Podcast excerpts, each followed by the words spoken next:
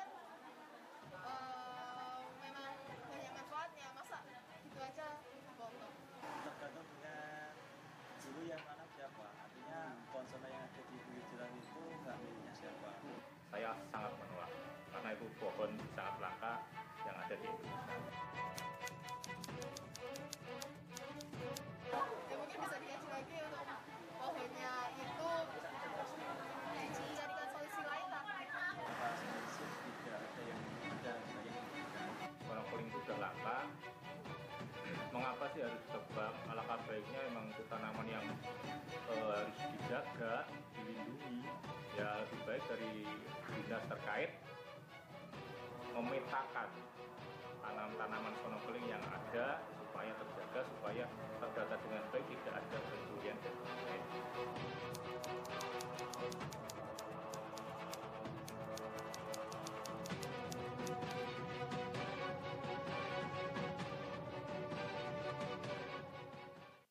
Nah itu tadi video singkat yang teman-teman lakukan di lapangan mengenai, mengenai pendapat masyarakat mengenai penebangan sonokeling.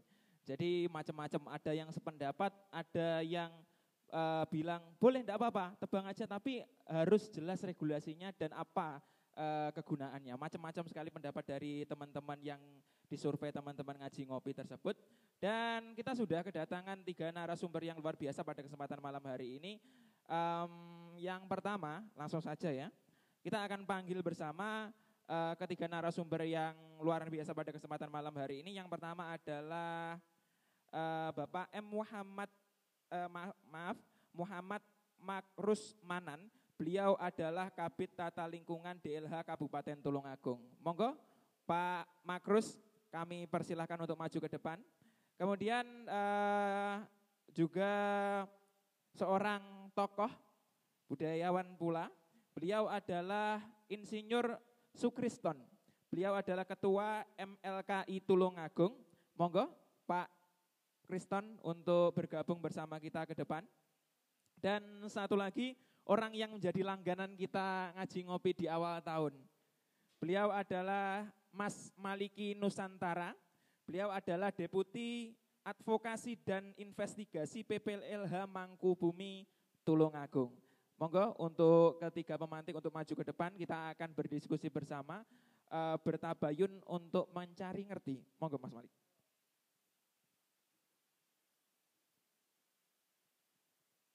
Nah, sudah datang bersama kita ketika pemantik diskusi kita pada kesempatan hari ini.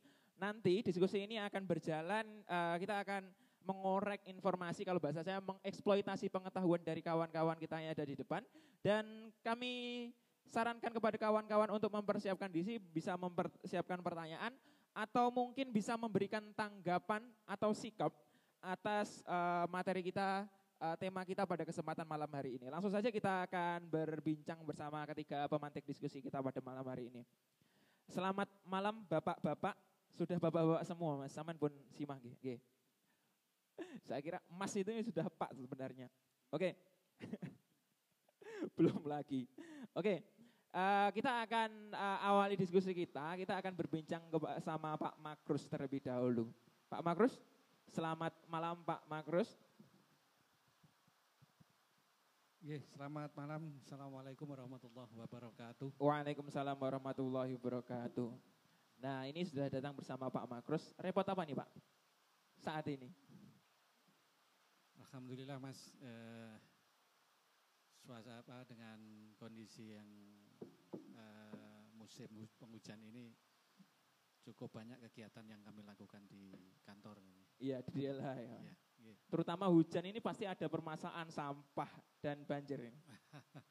Ye, memang betul. Jadi beberapa hari kemarin atau kemarin tepatnya itu ada eh, banjir di wilayah selatan yang ternyata memang eh, berasal dari kayaknya dari pegunungan ya di wilayah kecamatan campur darat yang membawa cukup banyak sampah dan cukup banyak eh, apa air hujan yang langsung turun ke bawah sehingga volumenya cukup besar sehingga tidak bisa ditampung oleh sungai yang ada dan mengakibatkan banjir. Nah ini mungkin bisa jadi pembahasan topik kita di ngaji ngopi Ye, berikutnya. Siap, siap. Siap ya Pak untuk Siap. diundang kembali ya. Alhamdulillah ini. Ini satu respon hijau. Oke, em, tapi kita nggak akan bahas tentang banjir terlebih dahulu pada kesempatan malam hari ini. Kita kupas eh, tema yang lebih seksi mengenai eh, sonokeling ini Pak. Oke, Pak eh, ngomongkan sonokeling dan rencana dari DLH untuk apa memotong beberapa kayu di pinggir jalan. Nah, sebenarnya eh, hal tersebut dilandasi apa sih, Pak? Eh, apakah memang sudah dipikirkan lebih matang, kemudian eh, baik dan buruknya, monggo Pak. Mungkin bisa dijelaskan kepada kita agar kita bisa paham mengemai keputusan dari DLH tersebut. Monggo. Oke, terima kasih. Eh, kami ucapkan selamat malam pada eh, rekan-rekan sekalian eh, di acara ngaji kopi pada malam hari ini. Sebelumnya mungkin tadi sudah diperkenalkan oleh Mas Deva ya. Mas Anwar. Mas Anunya di sana. Jadi eh, saya Makrus Manan seharian di DLH Kabupaten Tulungagung menjabat sebagai Kabit Tata Lingkungan. Eh, kesempatan yang baik pada malam hari ini kami diundang dan kami mengapresiasi apa yang dilakukan oleh teman-teman dan ini adalah salah satu forum yang mungkin uh, bisa kami sampaikan uh, terkait dengan wacana, ya, wacana dan rencana dari pemerintah Kabupaten Tulungagung dalam hal ini kami yang diberi kewenangan uh, terhadap uh, ruang terbuka hijau yang ada di Kabupaten Tulungagung.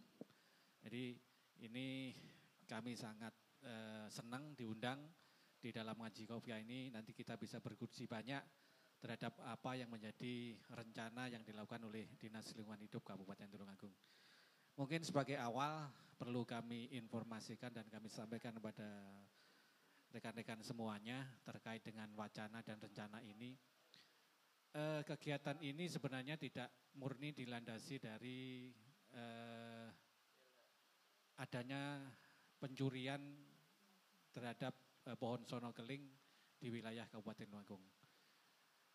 Dan ini memang eh, kegiatan yang kami lakukan sebenarnya dalam hal pemotongan pohon ini tidak hanya kami lakukan tidak fok, apa, fokus terhadap sono keling. Jadi kami tiap hari dan kami eh, tiap saat terhadap pohon-pohon yang membahayakan di pinggir jalan itu di, Dinas Lingkungan Hidup Kabupaten Tulungagung melakukan kegiatan untuk melakukan pemotongan. Dan memang e, beberapa hari terakhir atau bulan terakhir atau di, awalnya di tahun 2019 e, kejadian memang terjadinya pencurian pohon sono keling di wilayah Kabupaten Tulungagung tapi yang berada di e, badan jalan milik jalan nasional dan jalan provinsi.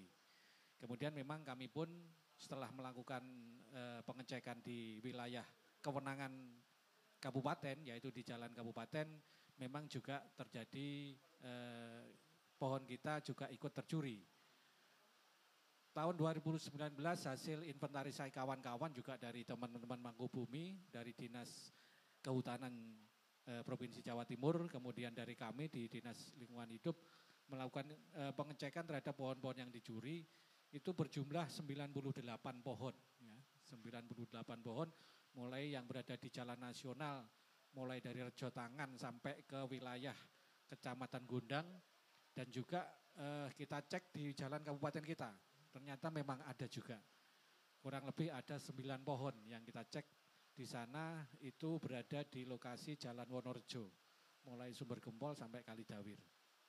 Kemudian di tahun 2020 ini juga terjadi kejadian yang eh, mungkin eh, banyak masyarakat eh, tahu dan mendengar informasi ini ada kejadian pemotongan pohon keling yang dilakukan oleh teman-teman Balai eh, Pengelolaan Jalan Nasional BPJN Surabaya. Yang ini memang eh, secara sah dilakukan dan eh, apa eh, kegiatan ini benar-benar dilakukan.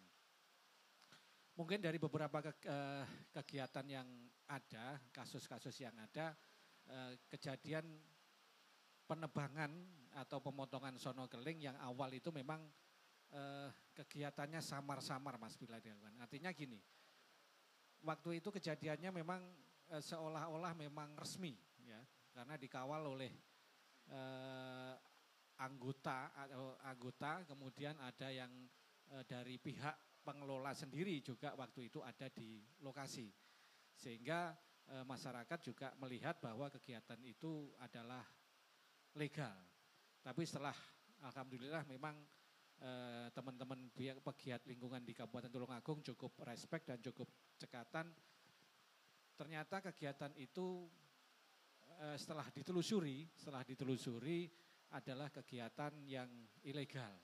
Jadi waktu itu yang dipotong hanya sono keling saja. Ya. Katanya bahasanya membahayakan dan sebenarnya kami pun juga sempat mengoreksi lama sampai kami pun ikut kegiatan eh, pengecekan penyidikan sampai ke provinsi itu kegiatan itu merupakan kegiatan yang ilegal ya. sehingga kejadian itu dilakukan oleh penyidikan oleh teman-teman di Polres Tulungagung dan eh, kegiatan itu sampai ke ranah hukum, sampai ke pengadilan dan pelakunya itu eh, mendapatkan sanksi dari pengadilan. Eh, Jadi melandasi dari itu, ya memang eh, kami mewancana sebenarnya ini sebatas bukan kok kami mengambil keputusan sendiri mas ini. Memang kami kemarin juga sudah berdiskusi melapor apa yang kita lakukan rencana ini kepada Bapak Bupati, kepada Kepala Dinas, dan kepada pemangku-pemangku wilayah yang lain yang terkait. Ini kami ingin berdiskusi sebenarnya. Jadi rencana ini kami gelontor apa kami sampaikan itu apakah memang eh, apa yang kami lakukan ini memang benar-benar eh, dilakukan secara resmi sah menurut aturan yang ada. Iya. Jadi kami tidak tidak segegabah melakukan kegiatan ini terus ini kami potong ini sebenarnya tidak. Kalau kami mau seperti itu tentunya kami tidak secara terbuka menyampaikan ini. Kami yakin kami punya hak, kami punya kewenangan dan itu pun kalau kami lakukan eh, memang tidak tidak melawan hukum secara aturan. Tapi kami tidak mau seperti itu. Ya. Karena memang posisinya pohon sono keling itu berada di ruang terbuka hijau dan tentunya ini kami florkan ke teman-teman pegiat lingkungan, ke instansi terkait dan sebagaimana dan tentunya langkah-langkah yang kami lakukan nantinya apakah ini benar-benar eh, sah menurut aturan, legal dan tidak bertentangan dengan hukum. Makanya kami sangat senang pada malam hari ini. Ini yang ketiga kali, kedua kalinya kami melakukan diskusi dengan masyarakat dan sebelumnya kami juga melakukan rapat dengan teman-teman di instansi terkait, baik itu Polres, baik itu teman-teman OPD, baik itu Dinas Kehutanan dan juga dari eh, Balai Konservasi Sumber Daya Alam. Dari beberapa hal yang eh, kegiatan yang kami lakukan memang intinya ada beberapa OPD ya memberikan saran kepada kami terkait dengan rencana ini, rencana ini. Artinya memang pohon sono keling yang ada di Kabupaten Tulungagung secara aturan sah memang berada di jalan e, wilayah kabupaten yang itu menjadi salah satu aset pemerintah daerah. Tapi saat ini memang pohon sono keling yang ada ini belum menjadi belum tercatat ya, belum tercatat di eh, asetnya daerah. Sehingga tentunya ke depan nanti akan kami lakukan pencatatan karena memang eh, selama ini pohon-pohon yang ada di wilayah Kabupaten Tulungagung karena ini barusan kewenangan ini barusan berpindah ke kami mas. Masih satu tahun ya. Ya. Dulu dulu di PUPR sehingga kami belum lama menangani ini tapi kami sudah berusaha eh, sebaik mungkin untuk eh, melakukan Eh, kegiatan-kegiatan di atas ruang terbuka hijau. Jadi ini ke depannya seperti itu akan dicatatkan sebagai aset dan kemudian apa yang kita lakukan nantinya memang eh, kami juga harus benar-benar secara aturan boleh dan eh, tidak melanggar hukum. Tapi mungkin perlu kami sampaikan eh, terkait dengan pohon ya. Kita tidak bisa mengeneralisir pohon itu berada di pohon di dia titik tumbuhnya. Jadi mungkin kita harus tahu dan paham pohon ini berada di pinggir jalan. Ya. Jadi semakin besar pohon di pinggir jalan, itu sebenarnya kalau orang melihat semakin bagus kan. Tapi itu sebenarnya adalah semakin membahayakan terhadap pengguna jalan. Lain dengan pohon yang berada di kawasan hutan, di ruang terbuka hijau, tanah lapang luas, itu eh, saya yakin dengan keadaan pohon yang besar mesti akan kokoh, kuat dan sebagainya. Tapi kalau yang pohon di pinggir jalan, tentunya mereka eh, mempunyai keterbatasan. Ya. Walaupun mereka tumbuh bagus, sebenarnya perakarannya, ya, kalau di tengah pinggir jalan di kota-kota itu mas, kita mungkin tak paham ya dan harus tahu mereka berada di pinggir selokan dan itu perakarannya mempunyai keterbatasan. Tidak mungkin mereka akan cara meluas dan banyak memang eh, perakaran-perakaran pohon di pinggir jalan itu yang sampai naik ke trotoar sampai naik. Nah itu sebenarnya kalau semakin besar, kalau kita secara eh, apa fungsi berpikiran pohon itu fungsi untuk konservasi itu memang bagus. Saya setuju, saya setuju. Tapi karena kalau pohon itu berada di pinggir jalan semakin besar, ini bisa juga membahayakan pengguna jalan. Dan sewu baru kejadian, saya belum pernah selama menangani setahun itu ada pohon asem yang tumbang. Karena memang pohon asem di pinggir jalan itu cukup kuat, kokoh kuat. Sejak tahun mungkin pohon asem ini sudah umurnya sudah 60 ke atas nih pohonnya. Saya kira cukup kuat dan ternyata juga ada yang tumbang juga. Dan inilah mungkin harus menjadi pemikiran kita bersama. Kita tidak bisa mengeneralisir pohon itu berada eh, di pinggir jalan itu beda dengan pohon yang berada di hutan atau di lahan terbuka yang luas. Karena pohon di pinggir jalan mempunyai keterbatasan. Tempat tumbuhnya dibatasi mereka. Kadang di pinggir jalan di wilayah Wonorejo itu mungkin kalau jenengan lihat kirinya atau kanannya itu malah adalah merupakan saluran sungai. Nah ini secara perakaran misalnya mereka mempunyai keterbatasan, apalagi di pinggir sungai. Itu tentunya tanahnya juga subur, gembur, tidak artinya untuk perakaran pohon yang itu tidak begitu kuat. Sehingga makanya eh, rencana yang kami lakukan, yang kami wacanakan memang ini perlu mendapat masukan dari banyak pihak. Tapi kita juga harus paham, harus eh, tahu, mengerti kenapa. Karena ya itu tadi yang saya sampaikan, salah satunya memang kita juga harus paham, pohon di pinggir jalan itu semakin besar itu bukan semakin bagus bagi bagi keamanan ya. Tapi kali bagi konservasi saya setuju. Ya. Bagi penghasil oksigen saya setuju. Tapi bagi keamanan saya kurang sependapat karena semakin besar pohon di pinggir jalan itu memang harus ada penanganan. Mungkin bisa dipotong atau mungkin bisa dipangkas.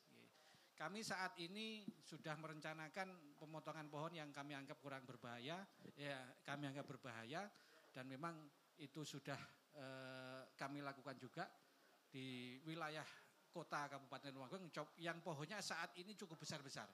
Rencananya di jalan mungkin kami informasikan di Pasar Wage itu pohon sono kembang bukan sono keling itu harus kami pangkas, kami pangkas.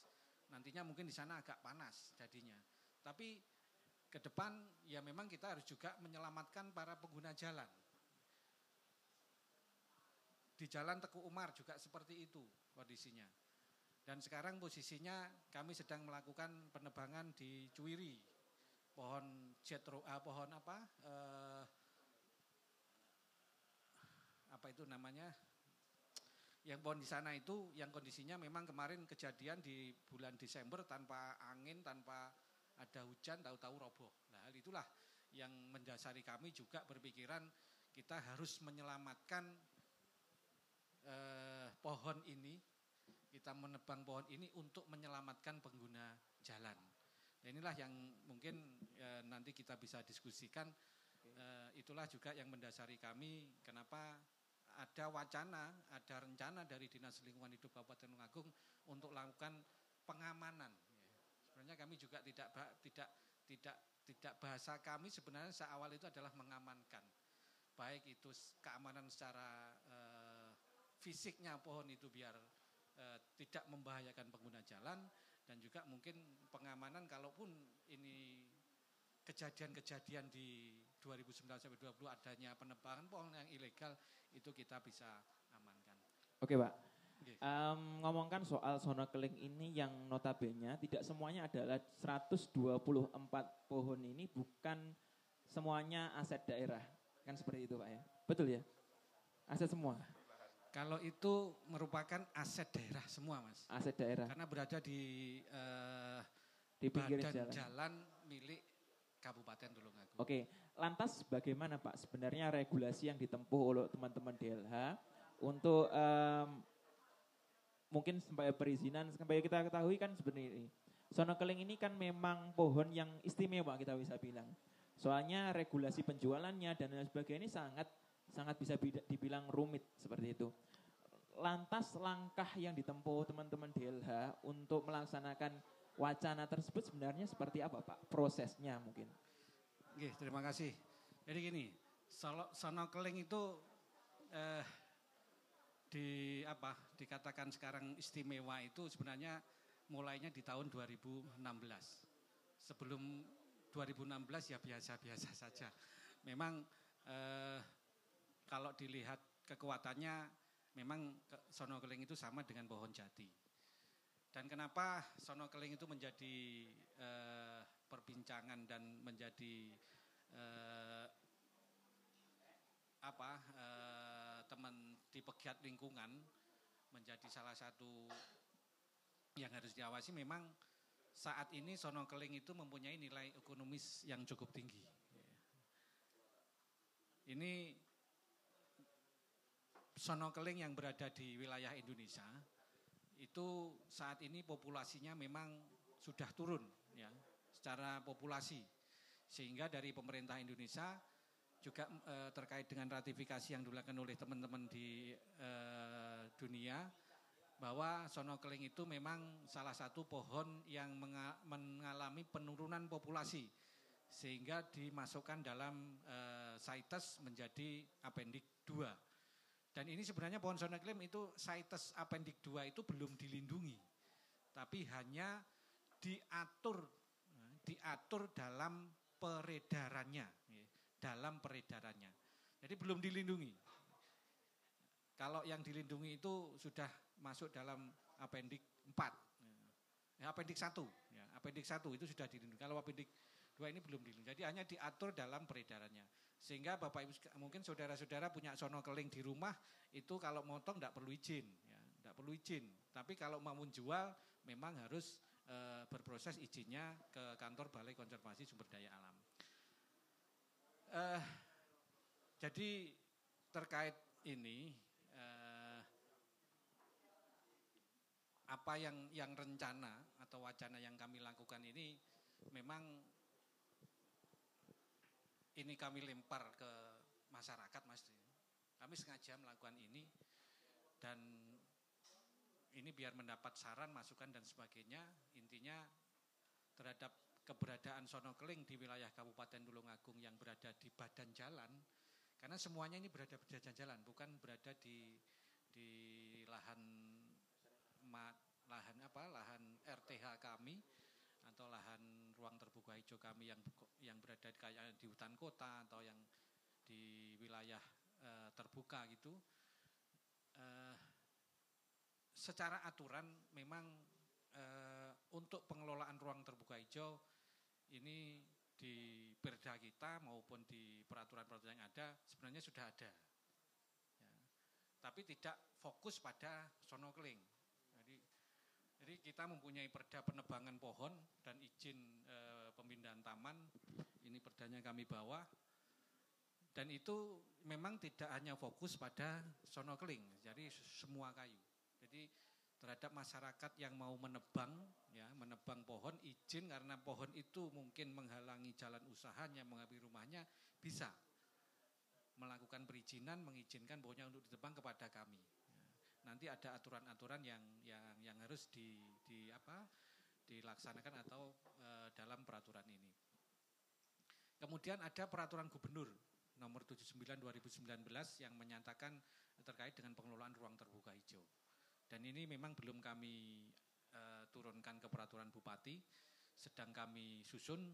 E, kami sudah berkomunikasi dengan teman-teman di bagian hukum, sekretaris daerah, Nantinya ini akan yang menjadi pegangan kami ketika kegiatan-kegiatan yang kami lakukan itu eh, kita punya dasarnya. Oke Pak, jenengan tadi mengatakan sudah melempar itu ke masyarakat. Lantas bagaimana sebenarnya respon dari masyarakat Pak? Jadi setelah kami berdiskusi kemarin di Radio Perkasa, kemudian teman-teman yang lain, ya memang ada pada intinya kami perlu menyampaikan atau memberikan sosialisasi ini. Ada yang ya memang ada yang menolak, ada yang mendukung dengan e, regulasi yang jelas.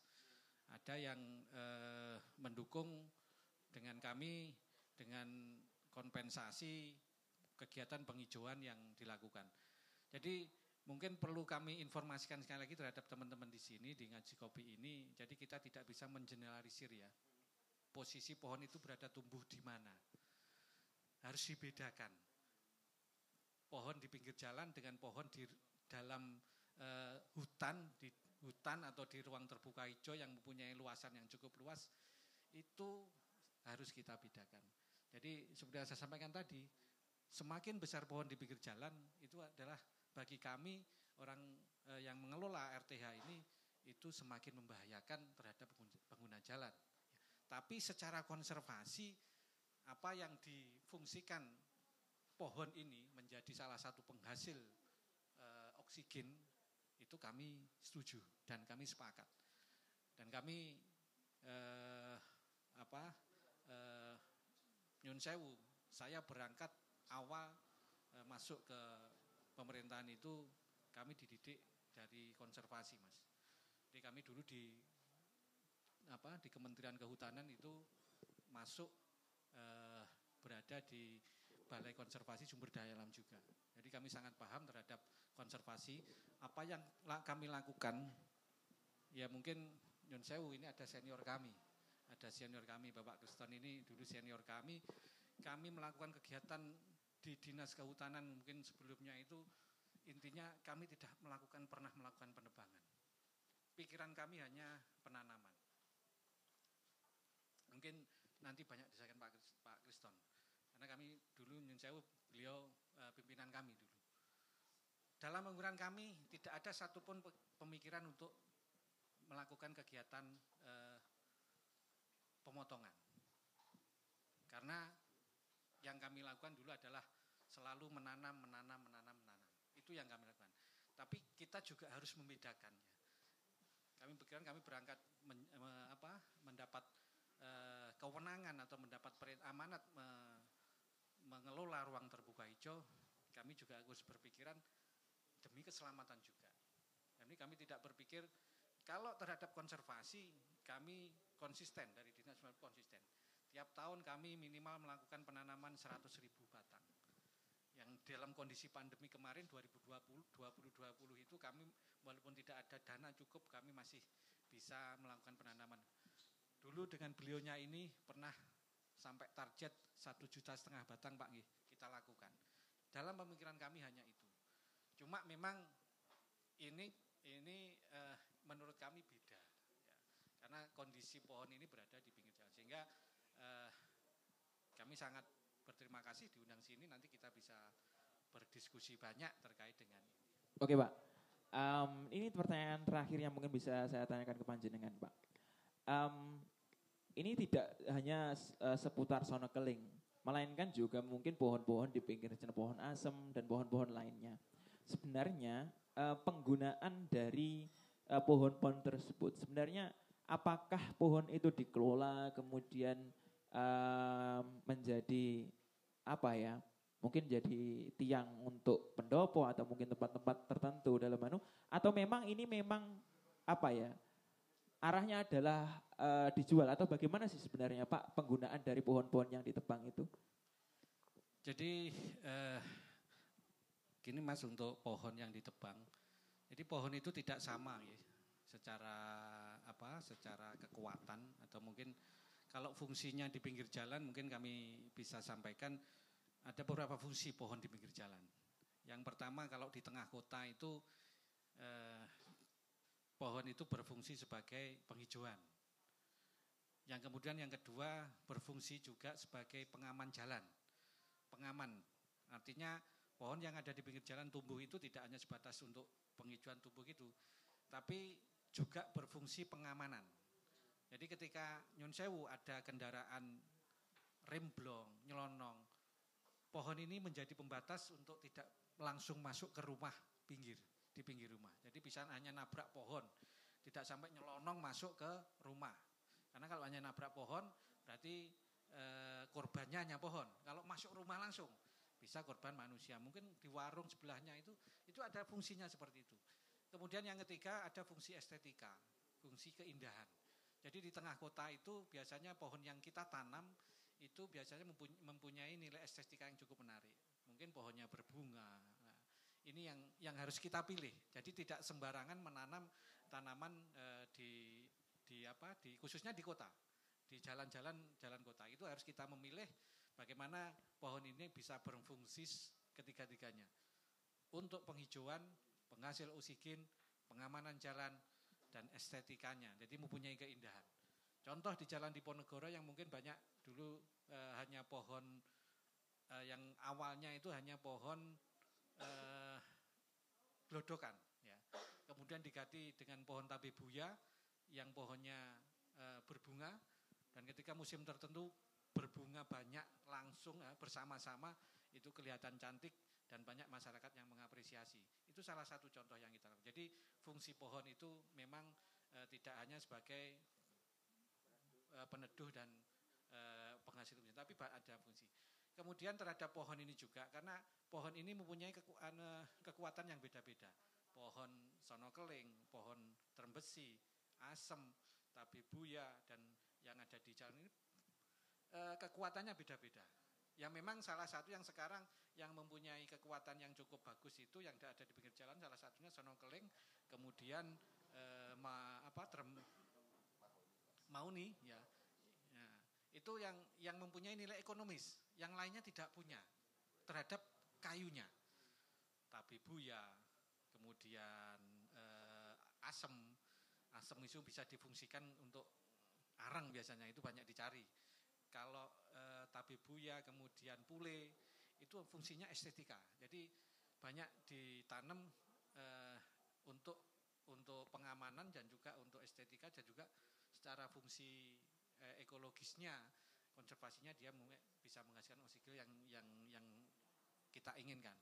Jadi kita hanya melihat itu dan yang ke depannya ke depannya memang sono keling saat ini saat ini uh, menjadi uh, apa perhatian karena memang harganya harganya sebenarnya ya kalau mungkin kemarin harganya tidak mahal saya yakin teman-teman tidak akan menghebohkan ya.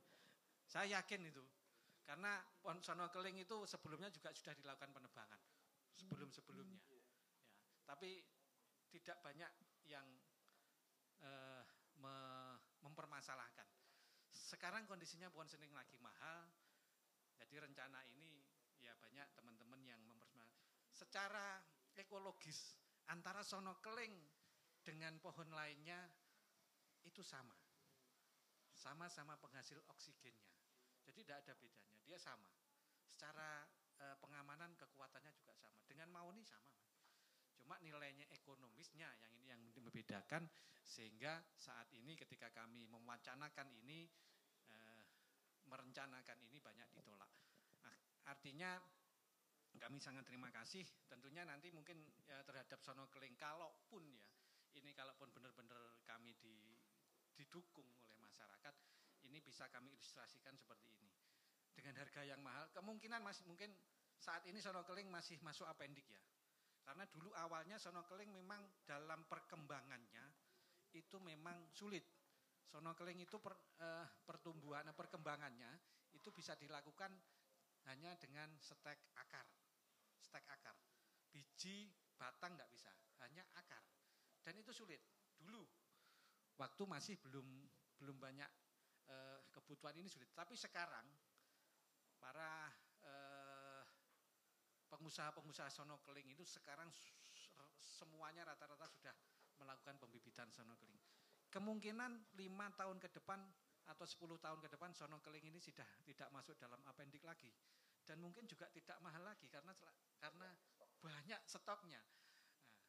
Nah, nah sekarang kondisinya memang di tahun-tahun ini lagi-lagi tren-trennya dari mangga. Pangsa pasarnya cukup bagus di Cina sama di Jepang memang saat ini cukup uh, bagus sehingga kalaupun mungkin eh, saya ilustrasikan nanti dengan harga kondisi sekarang dari 124 pohon yang kami hasil inventarisasi kami kalau itu dinilai dinilai itu memang bisa lebih dari 3 miliar. Ya secara ekonomis dinilai.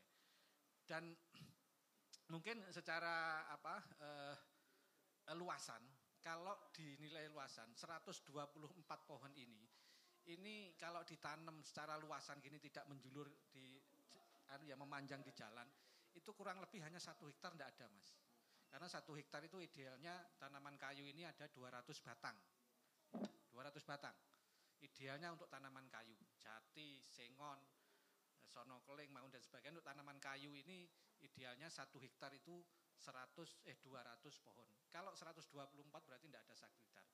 Kalaupun rencana ini kami eh, dilakukan nanti dengan eh, nilai PAD ya. Nanti ma memang maksudnya dalam PAD bukan dalam dinas LR tapi masuk ke bagian keuangan. Dan itu akan kami gunakan lagi eh, kegiatan dana itu untuk kegiatan penghijauan baik itu di jalan baik itu di lahan-lahan masyarakat yang kosong. Itu dari dana itu kemungkinan kita bisa menanam eh, pohon dengan luasan ya dengan luasan kurang lebih 1.500 hektar. Oke Pak, sebentar, saya potong. Um, ini hal yang mungkin belum saya tanyakan di awal. Kita sudah uh, berita yang beredar itu uh, dari teman-teman uh, lingkungan itu mau menobang pohon itu karena sudah uh, uh, ada kiat atau gelagak dari para pencuri kayu untuk mencurinya. Berita yang beredar rata-rata seperti itu, Pak. Dan itu kami baca dari beberapa media. Um, begini, Pak. Pertanyaannya sederhana, Pak. Apa yang dilakukan teman-teman pemerintah untuk uh, tindakan preventif seperti apa yang dilakukan teman-teman pemerintah mencegah itu sebelum kemudian dilakukan wacana untuk pemotongan tersebut. Sebenarnya seperti apa sih? Gitu loh, Pak. Jadi gini, Mas. Uh, memang betul eh, kemarin dari hasil kegiatan sebelumnya yang 2019-2020 memang ada pencurian. Jadi kita melakukan pengecekan terhadap pohon sonokeling di kami. Itu kita menemukan beberapa pohon yang dilakukan eh, istilahnya apa? Diteres, ya. peneresan atau pe, ya pembunuhan pelan-pelan diteres itu. Dan itu memang sudah terjadi dan ada ada beberapa pohon yang mati di kita dan banyak ada masyarakat yang melakukan e, pembakaran ya, pembakaran di batang pohon dan tujuannya memang mematikan. Dan ada juga yang kita temukan pohon yang ditandai di silang hitam. Itu kita temukan di sepanjang jalan Wonorejo itu kemarin ada yang dilakukan dengan ar kalau dengan areng itu sudah hilang, kalau dengan cat enggak. Karena memang banyak kita temukan. Dan kami memang e, awal fungsi kami di Dinas Lingkungan Hidup dalam e, kegiatan pengelolaan ruang terbuka hijau tidak ada fungsi untuk pengamanan pohon khusus, nantinya melakukan pengamanan khusus. Tapi ketika e, ini terjadi, ya, kami sudah memerintahkan hampir tiap malam ada anggota itu yang patroli, hanya untuk mengamankan pohon ini. Dan ini bagi kami cukup berat juga, sampai berapa tahun patroli yang akan kita lakukan hanya untuk mengamankan pohon. Kita tidak tahu pohon itu sampai umurnya ratusan, berarti kita harus patroli tiap hari. Dan ini sudah sudah memang ada apa rencana-rencana atau e, dari masyarakat yang tidak bertanggung jawab intinya dengan apa yang dilakukan menandai, mematikan. Nah itu itu adalah e, yang kami temukan di lapangan. Sehingga dari sisi pengamanan karena itu juga menjadi kewenangan akhirnya kami melakukan padahal itu tupoksi pengamanan itu sebenarnya sebelum-sebelumnya kita tidak ada. Artinya memang e, secara kita harus amankan itu kita kelola dengan baik, kita rawat dengan baik. Itu yang kami lakukan. Pengamanan kami biasanya terhadap pohon itu adalah dalam bentuk pemangkasan dari pohon-pohon yang, yang di jalan itu kita pangkas dan gitu. Kita tidak tidak pernah sampai sekarang teman-teman itu malam itu anggota saya patroli nah bergiliran tapi mengamankan jalan itu ya, hanya mengamankan snorkeling. Sebenarnya eh, ini sudah kita lakukan. Jadi kami tidak anu sudah kami lakukan dan eh, apa eh, terhadap kegiatan ini kami pun eh, ya tadi seperti saya sampaikan artinya kita mewacanakan ini bagaimana nanti. Oke. Itu tadi pemaparan dari Makrus. Tepuk tangan untuk Pak Makrus. Nah, ini ini kelebihan dari diskusi. Kita bisa mendengar dari dua uh, pihak sekaligus. Jadi kita tidak hanya melakukan spekulasi dari uh, media atau mungkin berita yang kita baca atau kita dengar. Maka dari itu penting sekali kawan-kawan untuk membiasakan diskusi secara langsung seperti ini. Ya. Oke, uh, saya mau beralih ke Mas Malik. Mas Malik aja ya, jangan Pak ya, Mas. Oke, Mas. Oke. Pak tidak pantas. Wong setua apa pun Anda akan terlihat muda. Aktivis kok. Oke, Mas Malik. Nah, ini pertanyaan kepada Mas Malik ini. Mas Malik sebenarnya uh, seperti yang kita tahu bahwa um, pemotongan ini sebenarnya bukan hal yang baru. Kita sudah tahu berapa lama dan mulai booming 2016 dikatakan Pak Makros tadi. Nah, sebenarnya apa sih Pak yang membuat eh, Mas kok Pak Mas uh, yang membuat Sono Keling ini menjadi berita yang uh, bisa dibilang seksi untuk dibahas para aktivis ya. Jadi aktivis sangat wah ini ini ini harus kuangkat sekali. Nah, apa yang menarik dari Sono Keling kemudian uh, nilai uh, nilai apa saja sih yang yang yang terletak pada Sono Keling? Monggo Mas Malik. Oke, terima kasih Kang Anwar. Sebelumnya, Assalamualaikum warahmatullahi wabarakatuh. Waalaikumsalam warahmatullahi wabarakatuh. Alhamdulillah, syukurillah, la haula wa la quwata illa billah ma ba'du. Soalnya forum ngaji ngopi rene ama ini seneni kanca-kancaku aku nyuwun Jadi eh, langsung saja mboten usah kenalan wis rada apal karena eh, wajah baru tapi orang lama yang sudah cukup eh, apa ya bersetubuh dengan para para aktivis yang ada bersetubuh pemikirannya bukan lainnya bro. Jangan dipikir macam-macam. Sampai malam Jumat arai rono kan yo berat. Jadi eh, rekan-rekan sekalian kawan-kawanku eh, kenapa ini menjadi cukup heboh? Karena memang yang menjadi pemate awal adalah ugal-ugalannya gitu loh. Maksudnya kami memaknai penebangan yang ini agak ugal-ugalan. 124 dalam satu waktu, bless gitu kan. Nilainya langsung kelihatan. Secara teknis gitu, secara teknis itu 124 langsung. Kecuali kalau itu mati ditebang, agak ganggu ditebang, mungkin kita juga fine-fine saja, tidak pernah komen. Kenapa dari dulu kemudian para aktivis tidak komen terkait dengan sono keling yang ditebang di tahun-tahun sebelum yang isu ini, karena ya aja apa mati aja yang ganggu dirubuhkan wajar-wajar saja. Gitu. Dan yang kedua, isu yang lebih menarik adalah e, nanti akan dijadikan PAD atau pendapatan asli daerah atau masuk ke kasda. Nah, proses ini yang kemudian secara formal ini mohon maaf sangat sulit sekali dilakukan.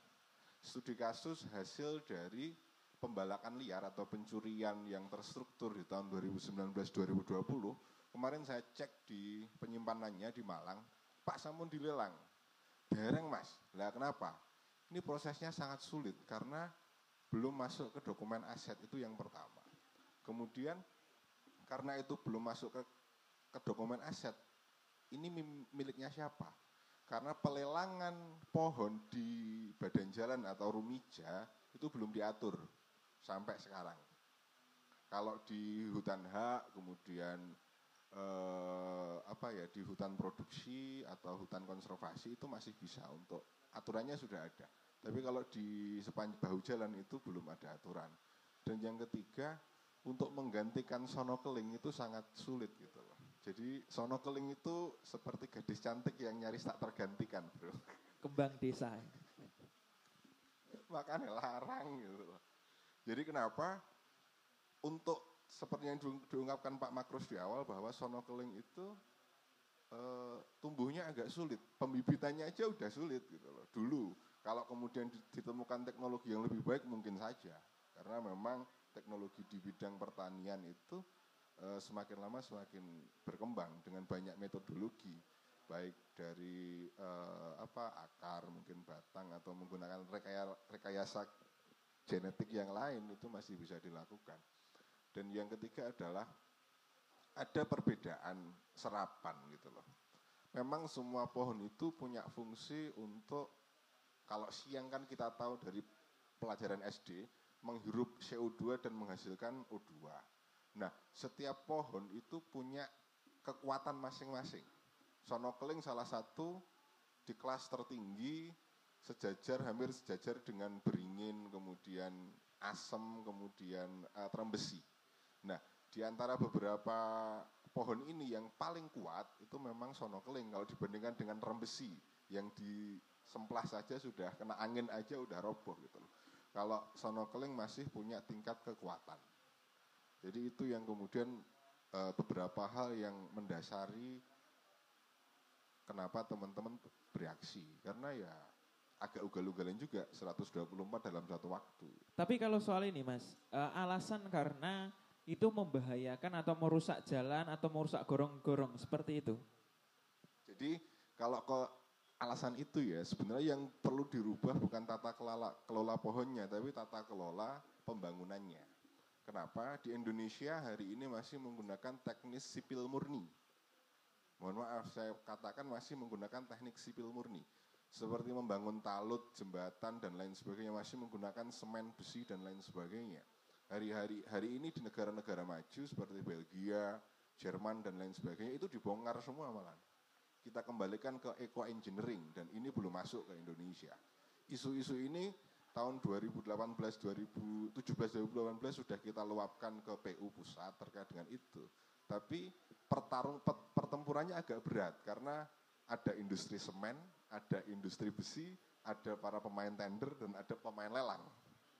Jadi ini agak sulit di Jerman, di Denmark, kemudian di negara-negara barat itu talut yang sungai itu yang dulunya semen seperti kita di plester kayak jenengan di desa kan lagi rame nih bangun talut, paving itu dibongkar sudah.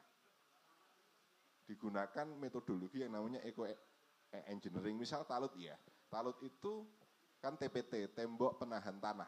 Itu kalau di sini di batu dikasih luluh atau aduan pasir atau plengseng. Kalau di luar negeri tetap memakai batu. Tapi untuk mengikatnya bukan semen, melainkan akar tanaman. Ada beberapa jenis akar tumbuhan yang bisa digunakan. Sebenarnya kalau kemudian ini menggunakan konsep eco engineering, sonokeling dan beberapa pohon di pinggir jalan ini justru akan mengikat. Dulu itu kenapa sungai itu jarang meluber karena atau jarang ambrol yang mengikat tanggul itu adalah akar yang hidup bukan seperti sekarang. Apalagi dalam proses pembangunannya tidak diperhatikan elevasi dan juga distarsi atau batasnya. Rapat itu saja tidak ada batas sekali satu ambrol semuanya ikut. Padahal harusnya itu jarak berapa meter kan harus ada sekat untuk bagaimana menggerakkan sehingga pada saat terjadi rubuh itu hanya satu bagian tidak semuanya. Nah kalau kita ngomong tata kelola tata kelola lingkungan ini erat kaitannya dengan bagaimana komitmen pemerintah bukan hanya DLH tapi keseluruhan. Karena kepentingannya masing-masing. PU ingin talutnya tidak jebol, jelas. Yang jalan ingin tidak terkena pohon. Tapi sebenarnya ini kalau sinergitas semua menggunakan konsep yang sama, pembangunan ber, berbasis pada sektor lingkungan hidup bisa dilakukan. Saya punya pilot project kalau tidak salah tahun 2017 2018 di Telaga Buret yang sebelah selatan atau mana yaitu ya. Itu ada batu putih ditata itu tidak memakai semen juga. Kita pakai akar apa ya namanya? E, rangkong namanya yang kita pakai. Itu akhirnya setelah tumbuh juga mengikat batu yang ada di situ. Dan sampai hari ini belum roboh loh ya dari tahun itu. Padahal buret itu ada kekhasan. Walaupun musim panas, kadang air meluber sendiri keluar dari dasar apa ya, dasar dasar telaganya itu. Kita coba menerapkan konsep eco engineering, tapi ya ini perlu studi dan perlu kepentingan e, para pemangku kebijakan bagaimana menerapkan konsep ini. Kayak seperti ini, talut. Kenapa jalan-jalan di di perkotaan itu walaupun sudah ada selokan dan saluran air itu masih meluber. Karena konsep mereka adalah mengalirkan air hujan ke sungai. Padahal harusnya rumus dasarnya air hujan itu harus kembali ke tanah. Di sini ada fungsi infiltrasi dan juga respirasi terhadap air. Nah itu yang yang sering dilupakan. Karpet di beton di plester serep ben ndak reget. Tapi faktanya air tidak bisa masuk langsung itu ada metodologi yang, yang harus diperbaharui sebenarnya. Ini tidak hanya persoalan pohon aja, banyak hal di khususnya di pemerintahan kita yang tidak selaras dengan semangat dalam uh, berlingkungan hidup atau mencintai lingkungan. Kita lupa bahwa tanah, air, bumi, udara, pohon itu adalah jarine Deni Caknan titipane Gusti itu yang harus kita cintai untuk selamanya.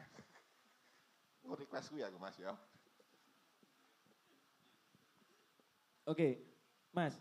em, bicara soal sono keling, karena tema kita adalah sono keling, pohon yang seksi, yang pohon yang em, bisa dibilang gadis yang tiada gantinya, kan seperti itu ya.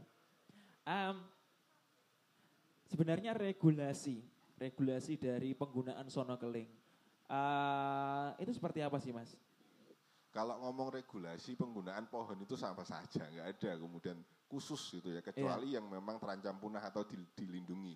Jadi memang CITES itu nyaris punah, tapi yang diatur bukan pemotongannya tapi hanya perdagang, perdagangannya aja. Seperti yang diungkapkan Pak Makrus persis di Permen KLHK nomor 221 bahwa kalau itu dijual itu harus melalui proses BKSDA dan lain sebagainya. Memang agak panjang tapi masih bisa dilakukan.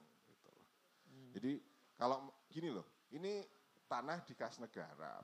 Pemerintah punya eh, punya tupoksi selain administratif juga melakukan yang namanya rekayasa sosial dan juga rekayasa lingkungan. Nah, proses rekayasa sosial ini contohnya gini ya, kalau kemudian mungkin agak lowong sosial kok direkayasa. Nah, Memang alat negara itu digunakan untuk itu. Contohnya, untuk keselamatan diri orang-orang diwajibkan memakai helm. Lamun toh atau kalau sampai ndak nggak helm tidak ditilang, orang-orang ya males nggak helm gitu. Ya itu salah satu contoh yang disebut dengan rekayasa sosial. Jadi sebenarnya pemerintah punya fungsi itu. Makanya maka dari itu saya sedikit mengapresiasi dengan PLH walaupun secara kita aktivis lingkungan itu mbak pasti menolak gitu loh. Penebangan itu kita tolak, tapi saya apresiasi sudah berani eh, me- apa ya memberikan opini publik. Kita public sharing dulu. Saya saya punya rencana ini gitu loh. Jadi ini tanggapan masyarakat seperti apa? Kalau kalau tawaran kami ya biarkan sonokeling itu hidup. Kalau mau kalau mau motong ya yang berbahaya saja yang nyaris roboh saja. Yang sudah hampir mati ya silahkan dipotong nggak apa-apa. Dengan syarat khusus untuk pe- pemotongan tidak perlu 100 sekian madel gitu ya saya rasa Pemkap Kabupaten Tulungagung masih cukup lah untuk lek nyisihne telung miliar ngomong DPR nyisihne neng gone DLH kita sih mungkin gitu loh karena anggaran di Kabupaten Tulungagung 1, sekian triliun.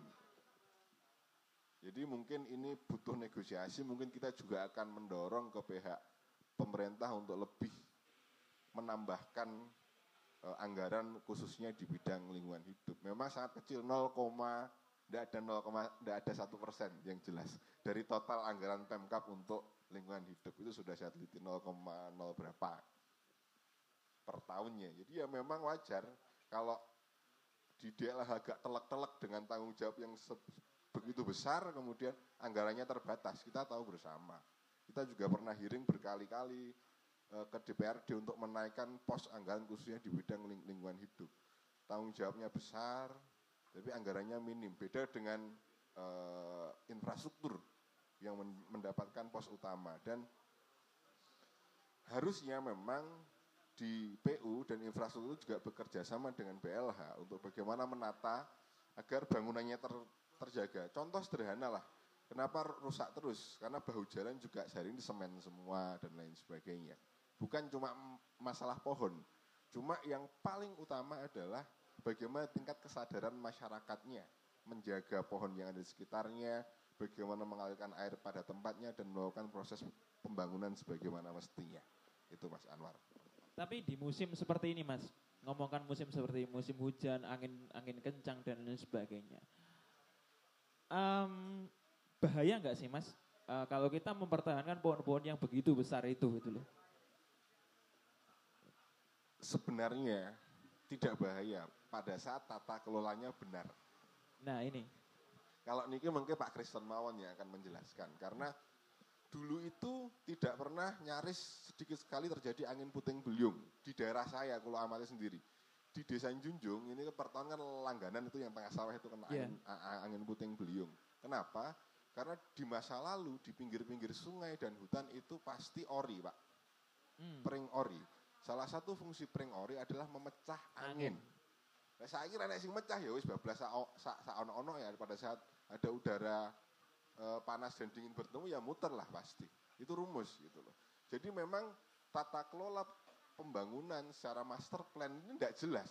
Ini mau dibawa ke ke sipil murni juga tidak orang-orang konsep lingkungan moro-moro nggak greenhouse tapi kayu naik pinggir alas dipateni moro-moro eh, apa ya sungai yang harusnya kiri kanannya untuk penguatnya adalah pohon dan tanaman yang lain kemudian dipleseng semua juga agak bingung di kantor di atas ditanami tanaman untuk greenhouse dan lain sebagainya tapi di ekosistem yang aslinya dihancurkan lah yo gak jelas akhirnya arahnya ke mana gitu loh Itu pencinta tanaman bukan alam mungkin Pak. Eh, bukan pencinta tanaman penikmat saja Oh penikmat saja. beda menikmati dan mencintai itu serupa tapi tak sama Iya.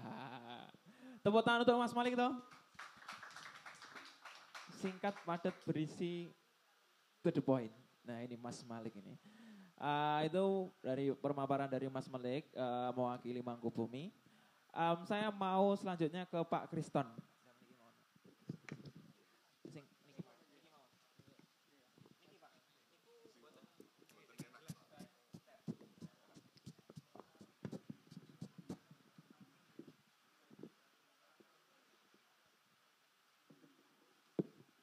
Cek. Selamat malam Pak Kriston. Iya, Mas Anwar, selamat malam. Assalamualaikum warahmatullahi wabarakatuh. Waalaikumsalam warahmatullahi wabarakatuh. Bahagia sekali saya melihat Iya. dan mendengar suara panjenengan Pak. Nampaknya teduh sekali. Bawaannya Iya, salam sejahtera untuk kita semuanya. ya Eh, kita pertama kali di ngaji Ngopi. bersama teman-teman dan rekan-rekan semuanya yang ternyata banyak alumni dari IAIN Tulungagung. Iya, sebagian alumni, sebagian masih. Pak. Masih ya. iya. Oke, Eh, eh, Pak Kriston. Oke, eh, Iya. gini Pak Kriston. Kita mau ngomongkan soal kayu, kita ngomongkan sono keleng. Tentu kita akan bicara soal eh, usia kayu. Nah, bicara soal usia kayu, maka tentu em, kayu ini memiliki usia yang cukup lama, puluhan tahun mungkin, atau mungkin ada yang mungkin sampai 100 Pak. Nah, sebenarnya em, pola masyarakat kita Pak, yang ingin saya tanya ke panjenengan, karena jenengan adalah penghayat spiritual juga. Spirit yang dimasukkan ke dalam eh, ketika seorang itu memelihara kayu, men- menumbuhkannya sampai besar itu seperti apa sih Pak Kriston?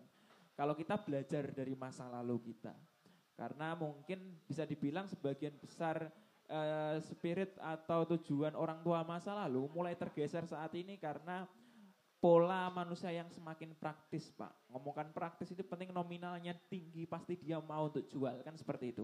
Monggo Pak Kriston. Ya, terima kasih Mas Anwar. Jadi mungkin para rekan sudah kenal saya dan tidak perlu memperkenalkan. Cuma saya tadi sebutkan Pak Mas Ma- Ma- Pak Makrus ini sebenarnya yang punya kantor kehutanan ini Pak Makrus ini. Saya itu hanya pendatang Pak, pendatang gitu aja. Dan kalau sekarang Pak Makrus ini menjadi tata kelola lingkungan, ini sangat tepat sekali karena sejarah Dumadini alun-alun itu nenek moyangnya Pak Makrus ini, Oh, Kiai Abu Mansur. Sehingga pohon yang di alun-alun itu lestari sampai sekarang, Pak. Tidak ditebang di Pak Makrus itu. nanti takut kuala sama nenek moyang ya. Iya, begitu. Eh, terkait dengan eh, pohon tadi, Iya. kadang-kadang secara apa ya kultur budaya eh, masyarakat kita itu ada hubungan DNA, ada kerinduan itu terhadap pohon. Sehingga kenapa begitu ada pohon mau ditebang itu semua hatinya itu gelisah. Apa buktinya? Buktinya di Tulungagung nama-nama desa, dusun itu ada nama pohon. Pak. Itu sejarah budaya yang tidak bisa dihapuskan. Benar. Ada pohon kepuh itu desa kepuh. Pohon pule ada desa pule. Pohon timo ada desa timo. Ada munung-munung ada desa- ada dusun munung-munung. Bedil jati. Beres jati. Dan banyak termasuk Jepun itu juga pernah pohon. Oh nama pohon itu. Iya, enam, iya enam pohon. Jadi Oh. Nah, ini secara DNA masyarakat itu sudah akrab dengan pohon, sehingga dalam kemurniannya, kemurnian hatinya, jiwanya, rohnya itu sangat dengan pohon. Nah, ap, tapi apa yang dipikirkan kondisi sekarang ini, ini sudah tidak begitu banyak mengenal pohon. Pohon-pohon yang disebutkan nama desa itu sudah sudah punah. Dan yang ada tinggal 124 pohon apa tadi? Sono keling. Sehingga stres memikirkan itu, Mas, Mas Anwar. Inilah eh, kenapa antara antara proses eh, pemikiran dengan hati itu tidak nyambung itu sehingga terjadi kerisauan eh, seperti itu. Nah, apa yang terjadi dengan hal tersebut bahwa eh, secara budaya, secara ajaran eh, apa pun itu bahwa tugas manusia di muka bumi ini adalah yang pertama adalah memayu hayuning bawono. Nah, dalam memayu hayuning bawono itu di antaranya adalah melestarikan pohon. Karena tidak, tidak terkait dengan hal, hal, hal tersebut, ya kita merusak alam, ya akhirnya kita dirusak oleh alam. Seperti yang terjadi kemarin banjir itu. Nah, ini menjadi perhatian kita semuanya. Kalau tentang potensi di Tulung Agung itu mungkin Pak Magus masih yang paling apa uh, luas luas lahan uh, hutan rakyat di Tulung Agung sekitar 32 ribu hektar. Hutan uh, hutannya hutan negara itu sekitar 36 ribu hektar. Nah, bagaimana kondisi yang yang yang dijumpai ter, terhadap kondisi hutan itu itu bisa tergambar dengan adanya bencana-bencana yang terjadi saat ini. Nah, dan secara apa ya, secara uh, proses dalam pekerjaan seharusnya Pak Makrusi juga dikonservasi, kami juga dikonservasi sehingga uh, sangat dekat dengan apa yang terjadi kelestarian tadi. Sehingga dengan menebang pohon itu seakan-akan tidak tidak tega gitu Mas Anwar. Sebenarnya dulu. Nah, itu. Tapi karena kewenangan itu uh, dengan berbagai pertimbangan itu ada di dinasnya Mas Makrus ini. Nah, terkait dengan uh, kultur budaya, kita juga sudah diajarkan oleh leluhur kita bagaimana menghormati pohon. Itu seperti yang uh, apa ya digambarkan oleh uh, Kanjeng Sunan Kalijogo. Kami mengambil itu aja. Jadi banyak ajaran-ajaran Kanjeng Sunan Kalijogo itu bagaimana apa teologi beliau itu sekat dekat dengan alam, dekat dengan pohon. Itu bisa di, di, ditelisik dengan ajaran-ajaran beliaunya, mulai dari tembang-tembangnya sampai laku kungkumnya itu harus memegang pohon yang yang sudah lapuk itu, tidak boleh menebang pohon. Itu ajaran beliaunya ada. Termasuk tembang ilir-ilir dan kalau toh mau menebang pohon itu ada ada syair apa ya tembang megadrohnya itu dan yang paling puncaknya e, kalau saya beberapa kali ke Masjid Demak yang sekarang ada ini saya pasti menyempatkan di timur masjid itu itu ada batangan pohon eh, batangan bekas soko gurunya itu. Satu di antaranya adalah soko guru yang diciptakan dari Kanjeng Sunan Kalijogo. Itu berupa uh, konon uh, tatal-tatal potongan-potongan kayu tatal-tatal yang di yang diikat itu menjadi satu kubur. Apa maknanya? Bahwa beliau itu sangat bijak, tidak mudah untuk memotong pohon. Memotong pohon itu memang ya ya di, dibutuhkan. Tapi pandangan beliau itu adalah bagaimana menghormati alam, eh, menghormati uh, lingkungan itu setara penghormatan terhadap uh, Tuhan semesta alam. Jadi itulah konsep kosmologisnya beliau sehingga uh, dari Soko Guru empat itu menebang pohon, yang satu ini dari tatanya. Barangkali itu Mas Anwar, uh, sehingga uh, kita sebenarnya tidak mudah ya untuk untuk memutuskan ini adalah tebang pohon. Gitu. Dan kalau toh itu mau ditebang, uh, juga secara lingkungan ini akan bisa mematikan mematikan apa ya uh, itu satu pohon itu kan tempatnya berjuta-juta apa makhluk makhluk hidup yang ada di situ. Dan itu berarti kita juga mencederai dari makhluk-makhluk yang ada di situ yang segalanya itu akan dan ini secara psikologis mas dengan ditebangnya pohon itu mempunyai pengaruh yang luar biasa pada kejiwaan manusia. Itu dari sisi spiritualnya begitu mas mas Anwar iya. Um, seperti ini Pak Kristen.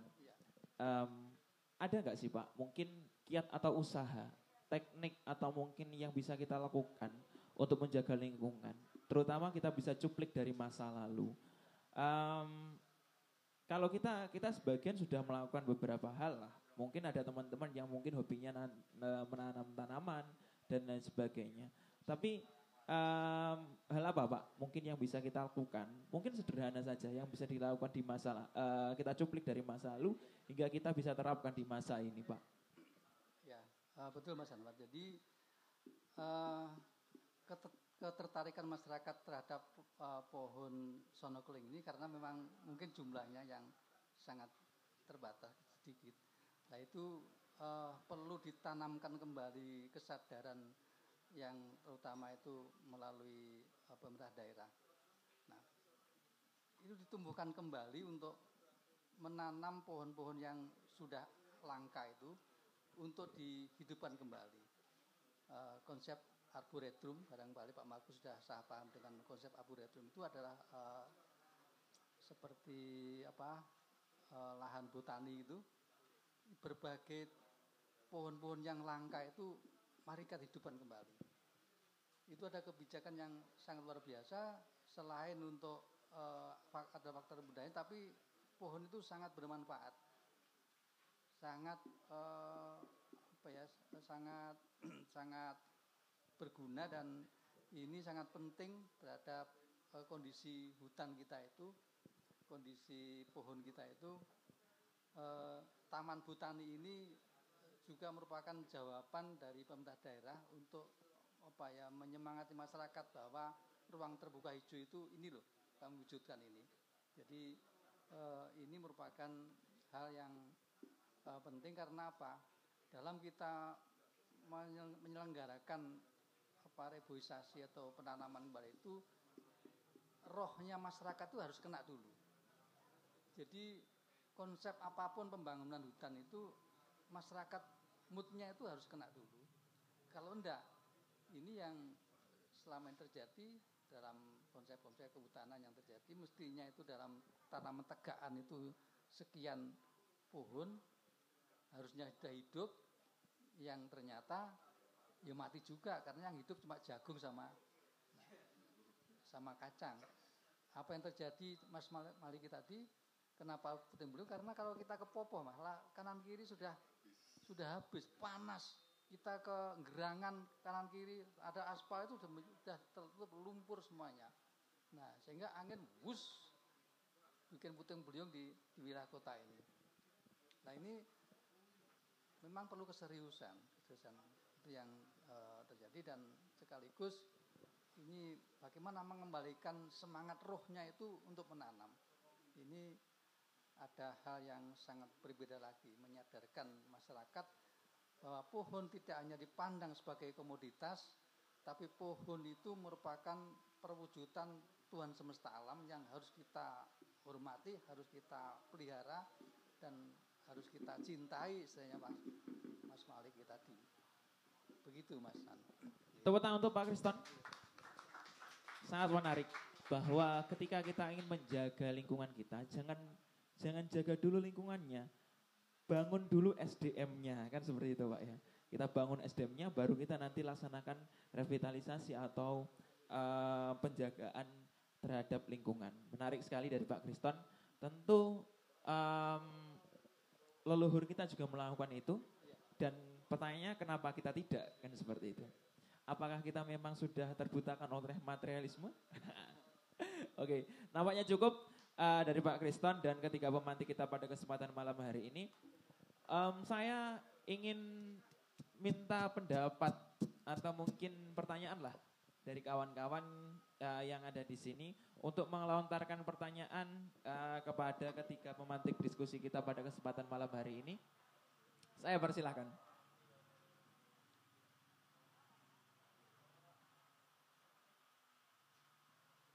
Mari.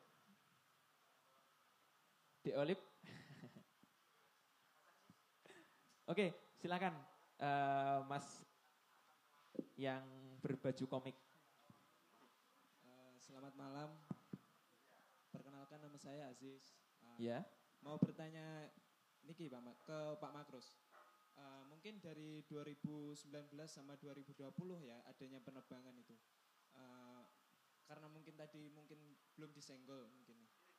Eh, kayu-kayu yang hasil tebangan itu tadi larinya ke mana sih Pak sebenarnya? Gitu aja sih Mas. Salam damai Pak Makrus. Memang kita bertengkar. Salam damai. Nah itu Pak, larinya ke mana? Eh, Kayu-kayu yang dipotong tersebut, eh, itu sebenarnya larinya ke mana? Dikelola kah atau mungkin diperjualbelikan kah atau dilelang? Monggo. Oke, terima kasih pertanyaan eh, ke kami. Jadi yang kejadian 2019 sampai 2020, untuk yang kejadian 2019 itu eh, semuanya memang berada di jalan nasional. Sebenarnya bukan kewenangan kami, Mas. Jadi bukan kewenangan kami. Dan itu sebenarnya terjadi lama, ya. Tidak hanya satu dua minggu. Jadi prosesnya itu lama. Jadi pohonnya itu tidak, tidak ditebang langsung 89 langsung hari itu. Jadi kalau mungkin eh, kejadian 2019 itu memang ya ketemunya, ke- ketahuannya itu sudah 98 pohon yang ditebang dan itu sudah berlangsung mungkin sejak tahun 2017 atau 18.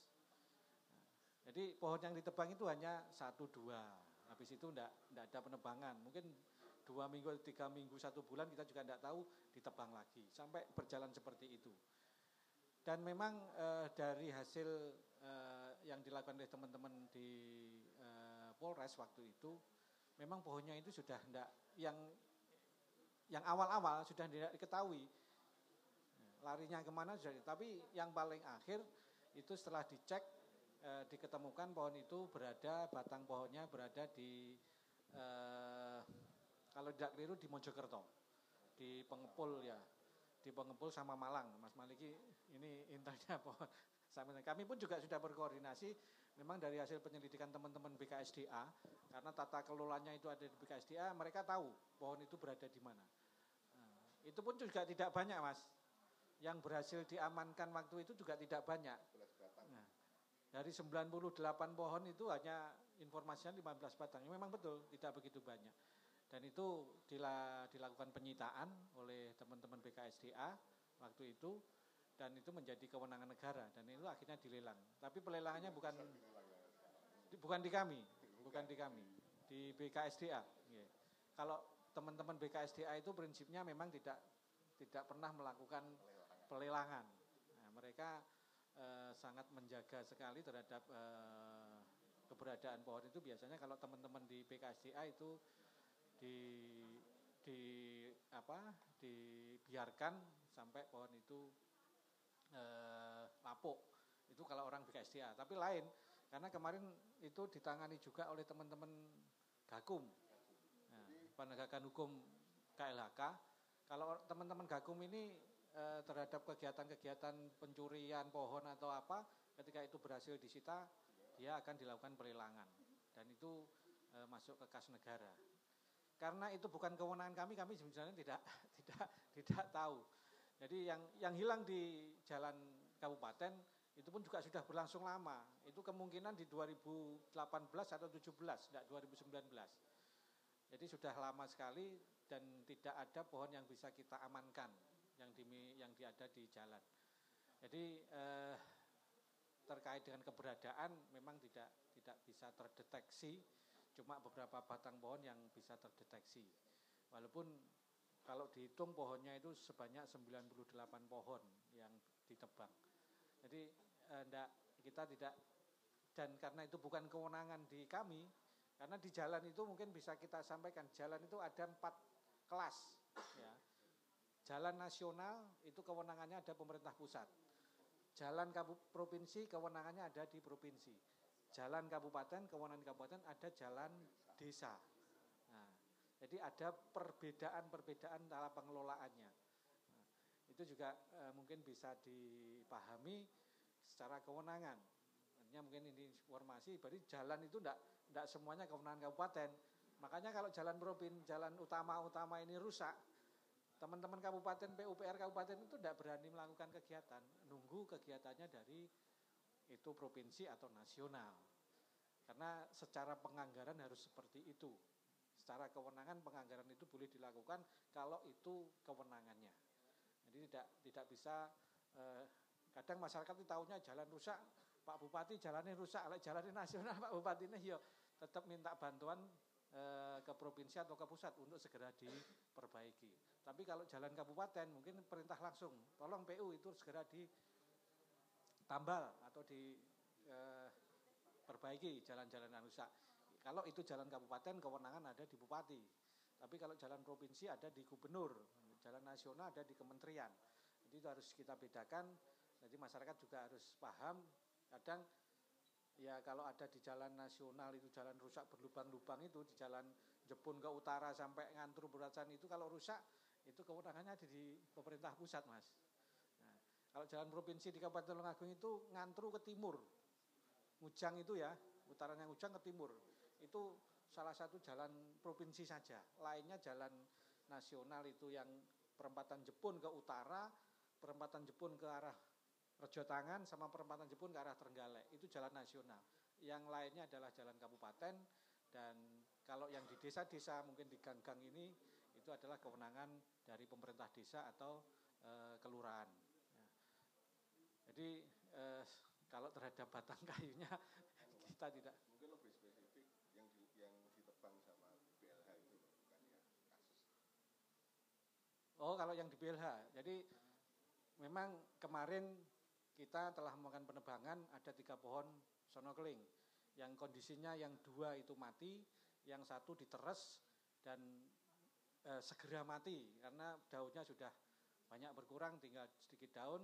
Ini karena juga pohonnya sudah teres, menurut kami itu tidak bisa di apa e, harus diamankan, kita amankan. Dan sekarang posisinya pohon berada di e, hutan kota kami di Ketanon. Sama ranting-rantingnya itu masih kita amankan semua. Jadi bisa dicek di sana, ada di kami.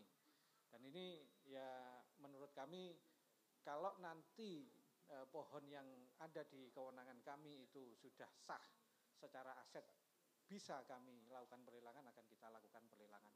Dan pelelangan itu tidak tidak hanya kami sendiri Mas, DLH tidak tidak hanya sendiri. Jadi melibatkan beberapa instansi terkait. Mungkin dari Dinas Kehutanan eh dari BPKAD, Kemudian kami juga menggandeng dari BKSDA karena nanti secara e, peredaran harus ada surat dari sana. Kemudian kami juga menggandeng teman-teman Polres bagian pengadaan. Dan kami pun nanti pelelangan itu tidak bisa lelang sendiri karena di dalam proses pelelangan aset itu eh, harus ada yang namanya pejabat lelang. Dan pejabat lelang salah satunya di Jawa Timur itu berada di kewenangan KPKNL Malang. Jadi kita harus mengundang pejabat di sana untuk melakukan pelelangan. Memang prosesnya panjang. Jadi tidak hanya sebatas itu. Makanya kami ya awal ya ini kita florkan dulu. Ya, kita florkan bagaimana pendapat dan nanti secara aturan kami tidak mau berisiko, Mas. Saya tidak mau berisiko makanya saya floor. Kalau mungkin memang nantinya ini e, sulit kita lakukan, ya, ya jelas kami tidak akan melakukan. Tapi kalau ini secara sah, hukum nanti bisa terlindungi secara aturan, kami akan berani melakukan. Ya, mungkin eh, kami sangat juga sependapat apa yang dilakukan oleh eh, Mas Maliki. Jadi pembangunan itu sebenarnya tidak bisa dilakukan oleh eh, artinya harus bersinergi semuanya. Ya. Seperti yang disampaikan oleh Pak Kriston, kita lama bekerja sama dengan Pak Kriston. Mungkin saya ilustrasikan Mas di Kabupaten Tulungagung terkait dengan kegiatan penghijauan atau kegiatan konservasi. Untuk eh, anggaran pemerintah kalau dikeluarkan itu kalau duitnya mungkin ya kalau itu duit itu di apa dijahit atau dikeleti itu gunung di Tulungagung semuanya tertutup dengan uang. Iya. Karena sudah besar sekali dana, ya ini dana jenengan semua dana, dana yang kita gelontorkan untuk kegiatan di sana, tapi notabene kondisinya masih seperti itu. Jadi ini perlu perlu kita bersama memang. Tidak bisa kami pemerintah dalam hal ini DLA ataupun dinas apa pun melakukan kegiatan ini sendiri tanpa adanya kesadaran masyarakat. Kalau namanya sosialisasi, penyadaran itu mungkin ingin saya ibaratnya hampir semuanya sudah kita lakukan. Tapi kenyataannya kondisinya seperti itu. Jadi masyarakat kita itu saat ini masih e, berpikiran dengan e, apa pragmatis. Mereka kebutuhan sesaat, tidak memikirkan ke depan. Ya akhirnya kondisinya terjadi seperti ini. Kita membantu pohon itu mungkin kalau kita hitung sejak adanya kegiatan itu kalau mulai 2003 jadi adanya geran itu Pak. Gerakan rehabilitasi hutan dan lahan. Sampai ada kegiatan penanaman satu miliar pohon satu juta pohon satu miliar sampai berapa itu itu lebih kalau kita hitung. Karena kami pelakunya. 2003 mulai awal kami juga melakukan itu. Kalau kita catat di eh, administrasi kita lebih dari 20 juta pohon yang sudah tertanam harinya di dengan tumbuh. Nah, ini apakah ini salah kami? Saya mengakui ada kesalahan. Ya. Tapi kami sudah berusaha melakukan kegiatan sosialisasi, menyadarkan masyarakat. Sebenarnya eh, yang paling penting dalam kegiatan konservasi itu adalah bukan penanaman. Jadi menanam pohon itu cukup mudah kok. Dengan pacul, menanam, ditinggal. Tapi pemeliharaannya yang sangat kita uh, harapkan. Karena makanya pohon di hutan, eh, lahan-lahan di hutan, eh, apa, lahan-lahan di hutan kita tanam itu biasanya di musim penghujan.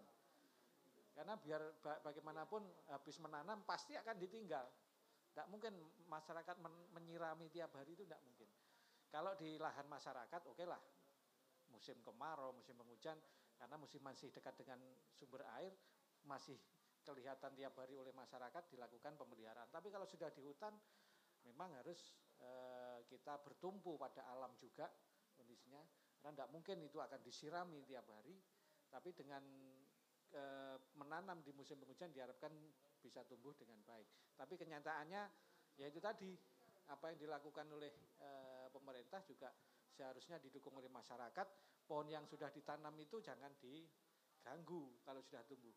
Tapi nyatanya di di hutan kita di kondisi-kondisi e, yang apa lahan-lahan kering itu biasanya pohon itu kalau sudah tumbuh sekitar 1-2 meter itu dibetot mas karena mengganggu tanaman musimannya mengganggu jagungnya, mengganggu kacangnya. Nah, itu kenyataannya memang seperti itu. Dan selama ini kita sudah memberikan penyadaran, ya ini juga tugasnya kita semuanya. Kami pun eh, kalau dari pemerintah sudah berusaha semaksimal mungkin, kita juga menggandeng teman-teman lingkungan, tapi kondisi masyarakat kita itu ya kita bilang masih belum sadar terhadap apa uh, pentingnya pohon. Akibatnya mungkin mungkin bisa kita lihat bersama kejadian-kejadian banjir Tulungagung itu ya seperti itu. Jadi kalau usaha ya oke okay lah. Kami sudah sudah bersama walaupun masih banyak juga kekurangan. Tapi intinya kegiatan penghijauan rehabilitasi itu paling utama adalah kesadaran masyarakat. Ya. Tepuk tangan untuk Pak Makrus. Nah, seperti yang dikatakan Pak Kriston tadi tuh, sebenarnya yang paling utama itu adalah menjaga menjaga apa menjaga membuat SDM-nya terlebih dahulu baru nanti akan menanam dan lain sebagainya. Betul Pak ya? Oke. Uh, monggo Mas Malik. Jadi gini, kalau kita ngomong kasus spesifik aja ya, kasus spesifik yang hari ini terjadi di adalah banjir bandang. Kalau kemudian kita harus memberikan penyadaran preventif itu juga agak sulit. Kenapa saya katakan agak sulit?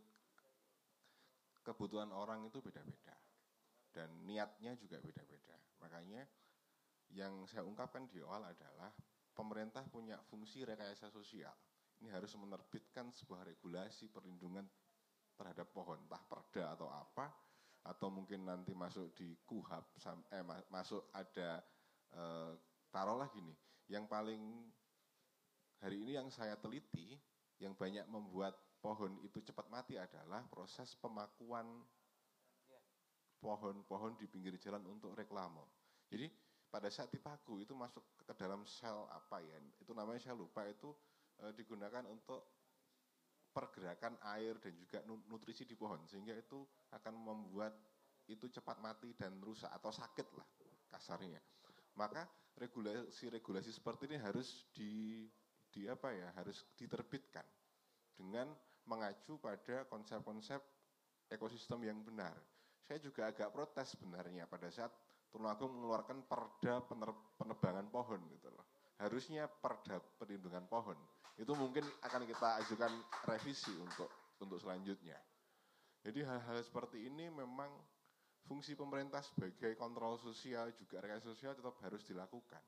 Dan juga terbukti Pak, hari ini eh, daerah mana yang banjir bisa kita cek ya. Kalidawir, Rejo Tangan, sama campur darat. Kenapa dulu Besuki juga, tapi tahun ini tidak? Mungkin ada yang penasaran sampai ke arah situ. Karena di Besuki itu hari ini sudah ada sekitar eh, 4.000 hektar lahan yang itu dikuasai oleh masyarakat secara pengelolaan. Kalau yang lainnya masih mutlak dikuasai oleh perhutani secara pengelolaan. Di sana ada sekitar 4.000 hektar yang itu dilakukan IPHPS, perhutanan sosial, di mana pengelolaan itu diserahkan murni kepada masyarakat dengan bagi hasil yang disetorkan melalui kas negara transfer. Nah dulu kan bagi hasilnya yang namanya LMDH itu ke perhutani kan, ke asper sekitar. Karena sudah tidak, itu dilepaskan dari pengelolaan perhutani. Maka dari itu saya juga minta bantuan kepada pemerintah untuk mendorong program tersebut. Karena gini, eh, yang menjadi langganan banjir kita itu adalah lahan-lahan yang gundul di area atas, bukan lahan di kabupaten. Pemkap mau kemudian ini harus tidak boleh ditanam tidak bisa, karena di sana adalah lahan perkebunan untuk dilakukan namanya juga perum ya perusahaan umum yang tujuannya untuk melakukan keuntungan. Jadi mari kita mendorong bersama-sama kepada pemerintah untuk e, memberikan support lebih terutama kepada pengelolaan yang ada di hutan atas kita. Itu yang pertama. Yang kedua eh, terkait dengan pepohonan yang jelas, saya sangat mengapresiasi yang diungkapkan Pak Kriston bahwa pohon itu bukan hanya sekedar komoditi, tapi adalah saudara tua kita yang lahir dan hidup menaungi kita sebelum kita hadir di, di dunia ini. Pada saat kita mencintainya, menyayanginya dalam arti yang sebenar-benarnya, insya Allah uh, mereka akan menjauhkan kita dari berbagai malapetaka.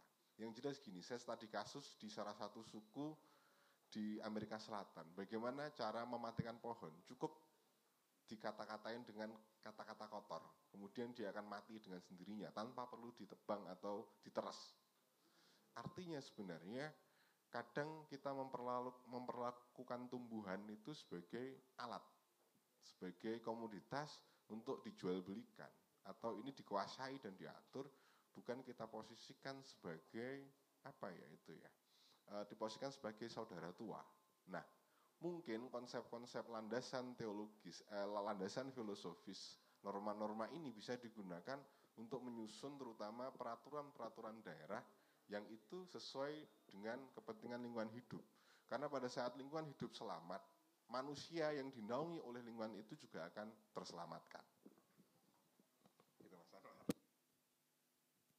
Oke, tepuk tangan untuk Mas Malik. Saudara tua kita, Mas. Di Sekono. Bahkan yang nanam itu mungkin kakek-kakek kita. Dan kita tidak menghargai itu sebagai usaha dan keringat dari leluhur kita.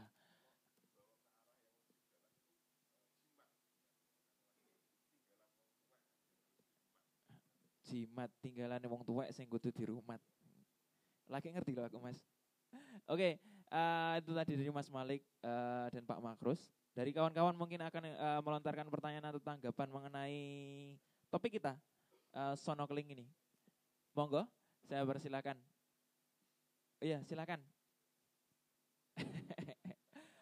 ini kalau tadi saya menyebut dengan aktivis enam naik kudu pasal hormat.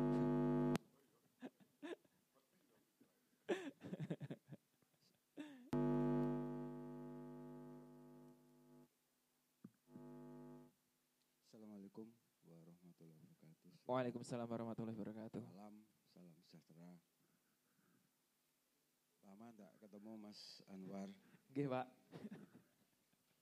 Uh, sebelumnya kami sampaikan terima kasih sudah diundang dalam acara yang uh, baik ini. Uh, sebelumnya kami tanyakan untuk dinas lingkungan hidup tidak anti kritik ya Pak ya? Gitu. Saya mau nyoba ngeritik nanti. Saya mau nyoba ngeritik dikit. Termasuk saya juga mau ngeritik nanti anu teman-teman aktivis lingkungan hidup juga. Walaupun saya sama Mas Maliki satu organisasi tapi kayaknya masih perlu kritik. Jadi uh, dari semua proses diskusi ini tadi eh, saya mengikuti dari awal sampai akhir dibukanya sesi tanya jawab ada beberapa kesimpulan yang menjadi pertanyaan saya dan eh, catatan saya. Namun sebelumnya ada satu PR besar, ada satu pertanyaan besar di mana eh, sebenarnya kita semua kami masyarakat Tulungagung ini di dianggap ada enggak sih gitu loh. Maksud saya begini. Dari kemarin-kemarin kita disodori oleh hal-hal yang menurut saya uh, apa tingkat humor tingkat kelucuannya, tingkat humornya itu sangat tinggi. Jadi satu contoh ada instansi yang yang terkait dengan pengadaan peralatan COVID dengan sistem tertentu yang tidak dilelang kemudian membuat anggaran 2 triliun. Kemudian ketika kita sikapi di publik e, jawabannya adalah salah ketik misalnya.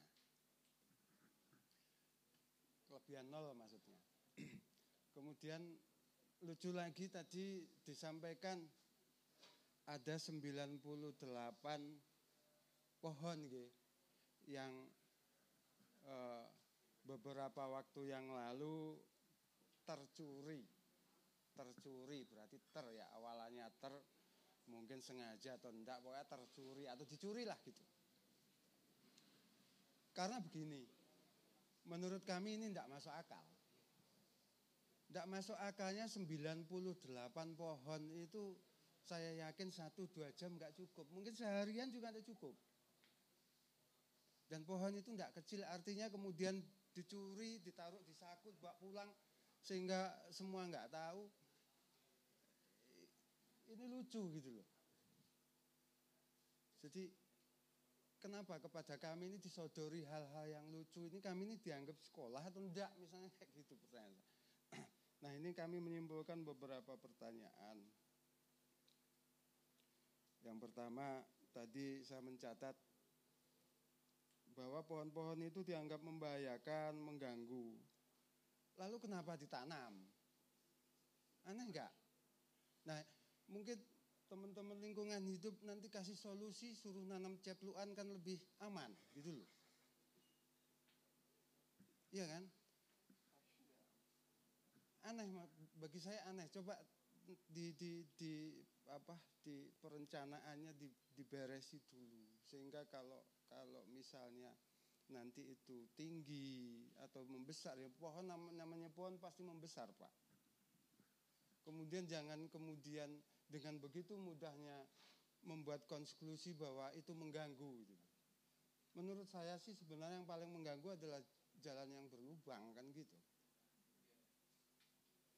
kemudian ini pencuri kenapa jadi kambing hitam? Masa sih tidak tahu yang nyuri? Proses jumlahnya, kemudian waktunya, kemudian cara pengangkutannya, penggergajiannya itu aja saya yakin 98 itu kayak di pinggir jalan kan bukan bukan menjadi ini, bukan menjadi satu alasan untuk tidak diketahui gitu loh. Gak masuk akalnya dengan di situ. Kemudian gini, apakah nanti DLH menjamin akuntabilitas dari hasil penjualan seperti tadi yang disampaikan masnya.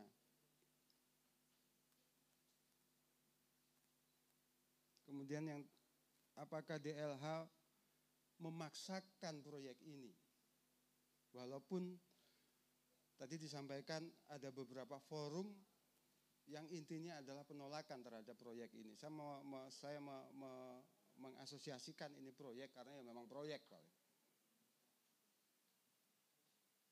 Nah, yang terakhir ini untuk untuk Mas Maliki juga perlu di, dikritik.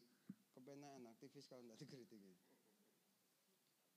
Gimana tanggapannya aktivis aktivis lingkungan hidup? Kalau memang mau nolak, kita nolaknya gimana? Ojo sekedar nolak dalam diskusi-diskusi nanti ini nolak secara real bagaimana misalnya. Ini nanti yang yang saya kira perlu perlu di ini. Tapi masa tak kritik tidak mungkin nesu deh. Oke saya kira itu ada kurang lebih mohon maaf. Makasih. Tepuk tangan untuk Pak Roni. Assalamualaikum. Inilah orang uh, yang sudah berusia tapi tidak pernah mau dikatakan tua. Dia tetap mau muda dengan caranya. Nah itu dia. Tepuk tangan sekali untuk Pak Roni. Oke, okay. uh, itu tadi Pak Makros pertanyaannya. Mungkin uh, bisa dibilang kritik Pak, tapi mungkin ini perlu sekali untuk uh, teman uh, perwakilan DLH untuk uh, apa ya merespon uh, kritik dari Pak Roni tersebut. Monggo.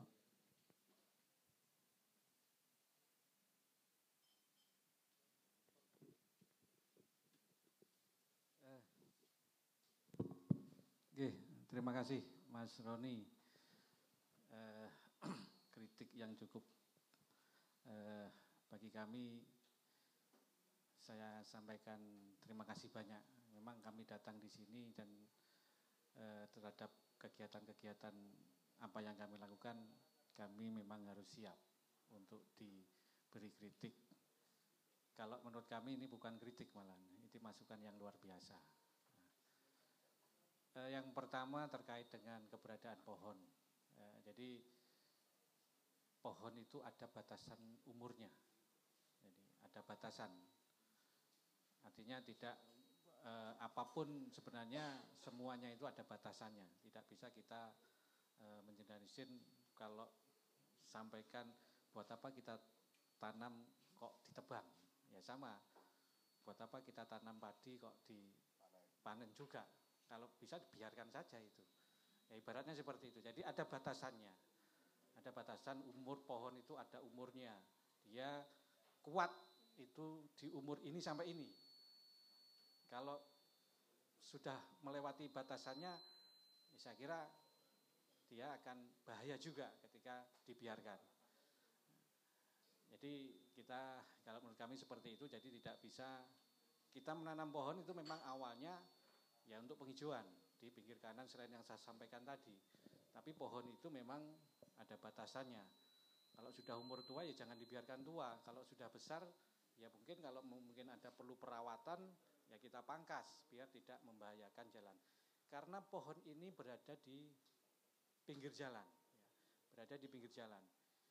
Niatan kita awalnya saya yakin dulu yang menanam itu untuk kegiatan seperti penghijauan, seperti apa untuk peng, pengamanan jalan. Saya yakin semuanya itu ketika beliau mbah-mbah kita yang menanam itu. Tapi kita juga harus tahu pohon ini juga punya batasan. Siapa pun di dua ini di dunia ini pasti punya batasan. Kita pun juga punya batasan. Waktunya di celuk sing ya harus kembali ke sana. Sama dengan itu. Saya kira gini ini kita harus juga bisa memahami kondisinya pohon ini di tepi jalan karena ada fungsi membahayakan, ya ya kita perlu pengamanannya. Kalaupun eh, terhadap apa yang kita lakukan nanti eh, pohon-pohon yang ini dianggap masih kita anggap kokoh seperti yang disampaikan teman-teman, kita tidak akan melakukan. Memang eh, sengaja kami memflorkan ini sejak awal, mas. Sebenarnya sudah sejak awal wacana. Kalau kami pun seperti saya sampaikan kami diem-diem itu ya mungkin gegerannya pasti. Ya. Tapi ini kita florkan, kita minta saran, kita masukkan. Eh, kemudian terhadap eh, pohon yang tercuri, mungkin Mas Maliki nanti bisa menjelaskan gitu karena beliau memahami. Ini posisinya dulu yang tercuri ini kalau kita melihat pas posisi penebangan itu masyarakat melihatnya pasti dilakukan oleh eh, apa instansi yang resmi sah karena di situ ada petugas yang mempunyai kewenangan waktu itu karena jalan nasional ada BBJN-nya ada petugas berpakaian resmi di situ dikawal polisi Bagaimana masyarakat melihat itu? Ya, bagaimana masyarakat melihat itu? Kan pasti melihatnya pohon itu tidak mungkin di, dicuri. Artinya itu memang secara e, kasat mata sah. Gitu. Nah, tapi kenapa setelah itu kejadian?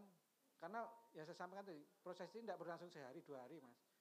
Itu tahunan kalau saya kira. Karena bekas tebangannya kalau bisa kita cek kita lihat itu sudah lama sekali kita ketemukan di 2019 itu bulan September kalau enggak keliru ya. Mungkin secara tebangan itu sudah berlangsung lama. Ada yang sudah tumbuh tunas tunasnya, tunas baru. Ada yang sudah lapuk juga. Jadi tidak se, se apa se satu dua tiga hari tidak. Memang berlangsung lama. Dan itu memang yang saya sampaikan prosesnya itu ya secara kasat mata itu adalah legal. Orang tahunya. Nah, kenapa akhir-akhirnya terjadi ketika itu tidak legalnya?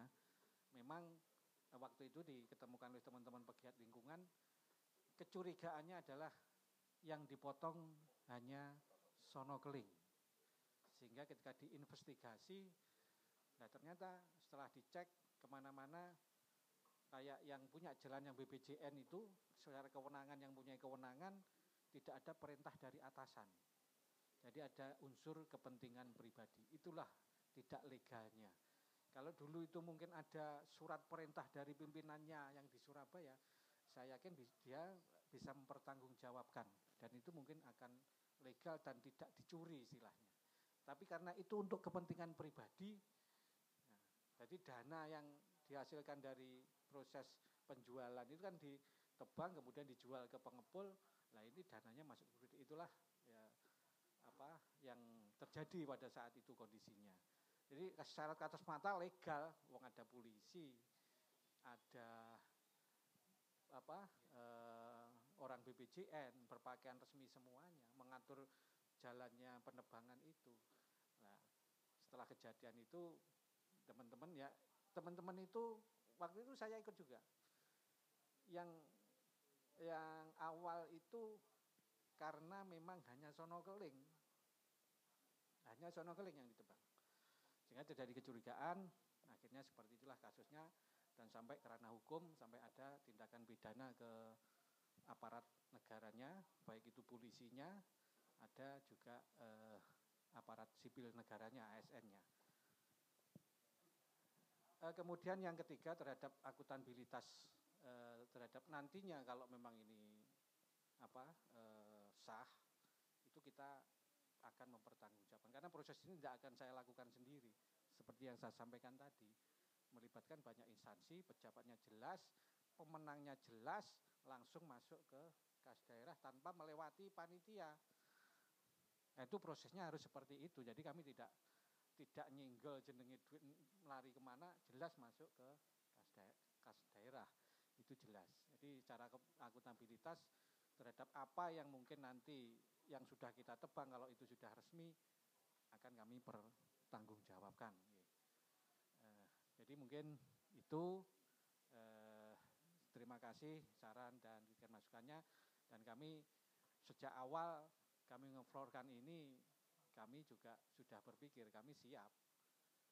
Ya artinya menyampaikan ini siap dikasih saran siap dimasukkan siap dikritik bahkan dihujat pun kami pun sudah sangat siap.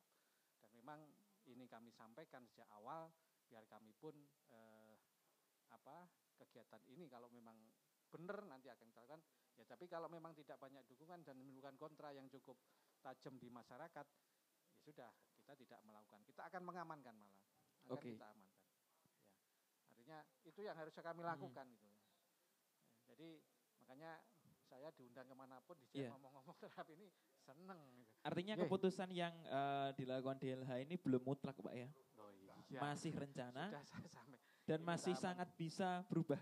Wah, tidak dilakukan saja kemungkinan besar bisa. Oke. Tepuk tangan untuk Pak Makrus. Nah. Ini wujud keterbukaan teman-teman Delha dan ma- mau diundang kemari. Awalnya kami enggan atau ragu panjenengan purun rawuh teng forum malit niki Pak. Tapi terima kasih atas kedatangannya dan klarifikasi yang sangat luar biasa dari teman-teman DLH. Tepuk tangan sekaligus untuk Pak Arus. Monggo, Mas Malik ditangkleti senior. Nggih. Jadi yang 98 batang itu ya eh, saya jelaskan duduk persoalannya yang betul-betul real. Jadi memang jadi ceritanya apes, Pak. Kalau saya katakan penjurannya agak apes. Jadi pas nebang di sebelah SMP Sumber Gempol, saya pas ngopi di situ. Jeneng ngopi, saya iseng tanya, "Pak, ini kondi BPJN?" Semuanya komplit, jadi pakai seragam lengkap, pakai mobil plat merah, ya kan, jelas kan, yang ngatur polisi. Langsung loh, kok sono keling. Kemudian saya telisik teman kami yang ada di eh, PU provinsi, saya cek di kemudian jaringan kita yang ada di BKSDA. Kemudian muncullah sebuah surat yang sangat aneh. gitu. Jadi surat yang sebenarnya ditujukan itu adalah melakukan rampas-rampas pohon asem. Jadi perampasan pohon asem itu diajukan oleh Kapolsek Rejo Tangan yang ada di sebelahnya itu karena asemnya sudah tinggi diminta kepada provinsi untuk melakukan perampasan. Dilalah kersane ngalah asem yang tidak dirampas sono kelingi dintekno gitu loh. Ceritanya di situ. Jadi dokumennya saya ada semua, dokumen yang pre-surat perintah rampas-rampasnya, SK-nya siapa, yang menandatangani siapa, pelakunya siapa, dan lain sebagainya, dan lain sebagainya itu dokumennya komplit. Bahkan kayunya ke mana, yang sudah terlanjur itu masuk ke Jombang, Jombang dulu, kemudian dioper ke Mojokerto, yang satu masuk ke Malang yang akan dioper ke daerah Jember. Nah, itu sudah ada beberapa batang yang masuk ke sana. Apesnya karena menerima itu dan kita laporkan, mohon maaf sangat disayangkan, dua perusahaan ekspor itu izin ekspornya dicabut sudah sekarang, sejak saat itu. Karena menerima kayu yang ilegal. Kalau dokumen komplainnya ada di kantor semuanya dalam proses alurnya jumlahnya berapa, PT-nya yang mengamankan apa, yang kena sanksi siapa, ASN yang kemudian dipurna tugaskan dengan tidak hormat ada berapa, kemudian di penjara berapa tahun, temannya siapa aja, kalau mau diskusi itu silahkan datang ke kantor kami nanti saya jelaskan karena dokumennya semuanya lengkap terkait dengan 98 batang yang telah diamankan. Nah, itu upaya kita yang kemudian uh, melalui jadi gini, proses pengamanan terhadap pohon dan lingkungan itu harus sustainability dan juga itu harus menyeluruh. Ada yang berperan untuk kampanye, teman-teman kami seperti Mas Ikhwan, kemudian Pak Reas, kemudian Mas Zan itu kampanye dan juga fokus ke kebijakan publik. Kami yang di jaringan bawah tanah untuk melakukan investigasi dan juga penelusuran terhadap hal-hal itu. Karena memang modus operandi yang digunakan itu banyak. Apalagi Tulungagung itu sudah saya tandai, Tulungagung dan Trenggalek itu adalah tempat pencucian kayu ilegal menjadi kayu legal. Itu yang paling asik di sini. Kenapa? Jadi taruhlah sonokeling ya, kalau itu dari hutan hak atau hutan rakyat, itu prosesnya dari hutan negara itu prosesnya lama. Tapi kalau itu nebang di hutan negara, kemudian muncul SK, SKAU, surat keterangan asal usul kayu yang dari kepala desa selesai sudah. Seolah-olah itu menjadi secara dokumen, itu menjadi sonokeling milik warga. Tidak melalui BKSDA, itu izinnya akan lebih mudah. Jadi modus yang digunakan banyak sekali kalau jenengan mau bedah soal soal perkayuan. Tapi kalau membahas itu nanti nggak habis-habis forum ini. Akan sangat panjang jalurnya, mulai dari faktur angkutnya dan lain sebagainya itu akan sangat panjang. Tapi yang jelas kita ingin kita ingin memberikan apa ya eh, sebuah pemahaman kepada masyarakat bahwa eh, hati-hati dengan lahan-lahan yang itu tanah negara, baik yang dikelola oleh kabupaten, baik yang dikelola oleh provinsi ataupun di perhutani, sangat rawan sekali penyelewengan terhadap proses ini. Kemarin di area Gua Pasir juga sempat dicuri satu batang, saya taksir nilainya 60 sampai 80 juta. Sak batang tok itu lok. Jadi Pak Makros tadi menyampaikan bahwa kisarannya 3M lebih Pak ya, itu benar. Dengan asumsi harga 6 bulan yang lalu sekitar 6 sampai 7 juta per meter kubik. Kayu balok, lok tapi kemarin saya telepon yang di Jember itu bahwa hari ini mereka terima 12 juta per meter kubik harganya. Jadi telur bisa tembus 6 miliar Pak itu Pak. Kalau 120 sekian pohon. Guyi. Kalau jarene Mas Roni guyi. Nah kemudian menanggapi yang kedua apa yang akan dilakukan kami para aktivis lingkungan yang jelas kita rencananya uh, yang jelas hearing ya kan kita hearing kemudian mungkin melakukan uh, semacam pernyataan bersama entah itu bentuknya petisi atau apa ini masih kita rumuskan dengan teman-teman aktivis untuk menindaklanjuti terkait dengan uh, rencana dari DLH yang akan menebang 124 pohon ini. Toh masih rencana belum dilakukan. Jadi semua masih mungkin dilakukan negosiasi itu penting karena hidup itu satu Mas Roni kuncinya. Hidup itu adalah negosiasi tanpa henti. Itu aja.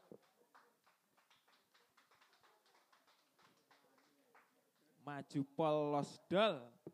Itu kata Mas Malik itu ya. Negosiasi. Tukang petung, belantik jangan. Oke, uh, cukup ya mungkin ya. Atau ada pertanyaan lagi? Monggo. Satu pertanyaan terakhir untuk malam hari ini. Perkenalkan diri mas, biar kami kenal.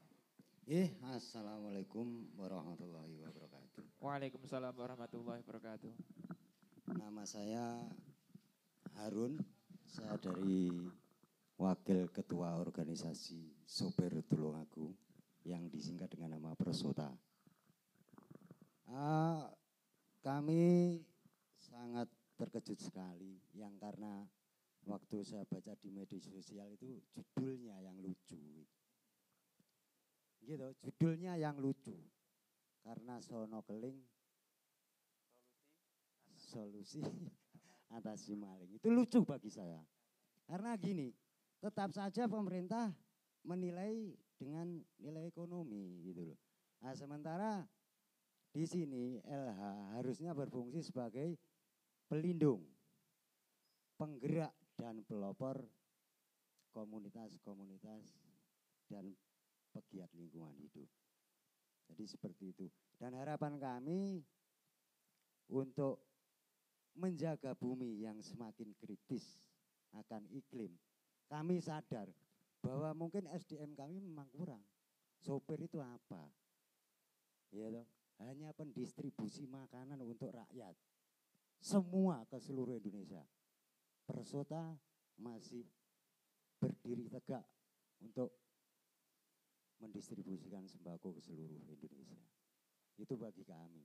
Tapi dengan begitu kami juga sadar dengan apa yang dihasilkan oleh kendaraan kami adalah emisi, polusi. Jadi kami, saya pribadi mengedukasi teman-teman untuk mengadakan kegiatan penanaman pohon itu untuk mengurangi polusi, untuk menyegarkan bumi, mendapatkan oksigen seperti itu. Dan fungsi-fungsinya sudah disebutkan oleh Pak Makros tadi.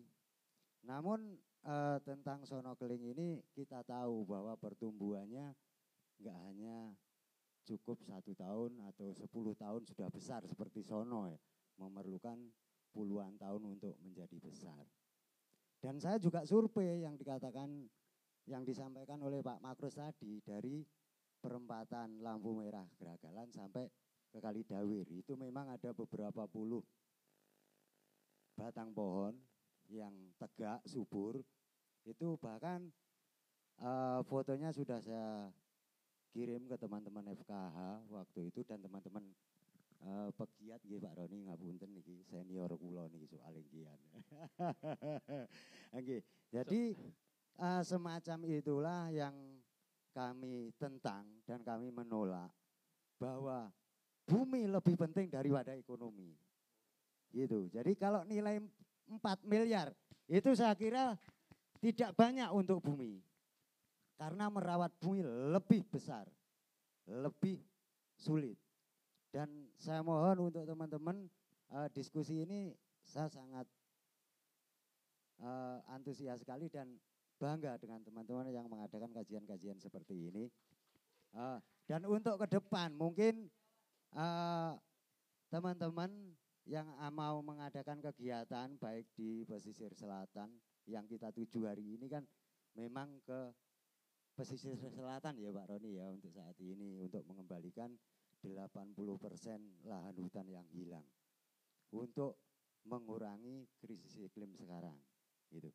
Jadi saya mohon untuk teman-teman nanti eh, mahasiswa kan juga sering melakukan penanaman gitu, di JLS mungkin Mas tambah sering mengajak teman-teman gitu. Nah, mungkin ini bisa diadakan di sana di daerah Tanggung Gunung ataupun Campur sekaligus mengundang masyarakat dan kepala desa sekaligus nanti bisa untuk sarana edukasi dan sosialisasi kepada masyarakat.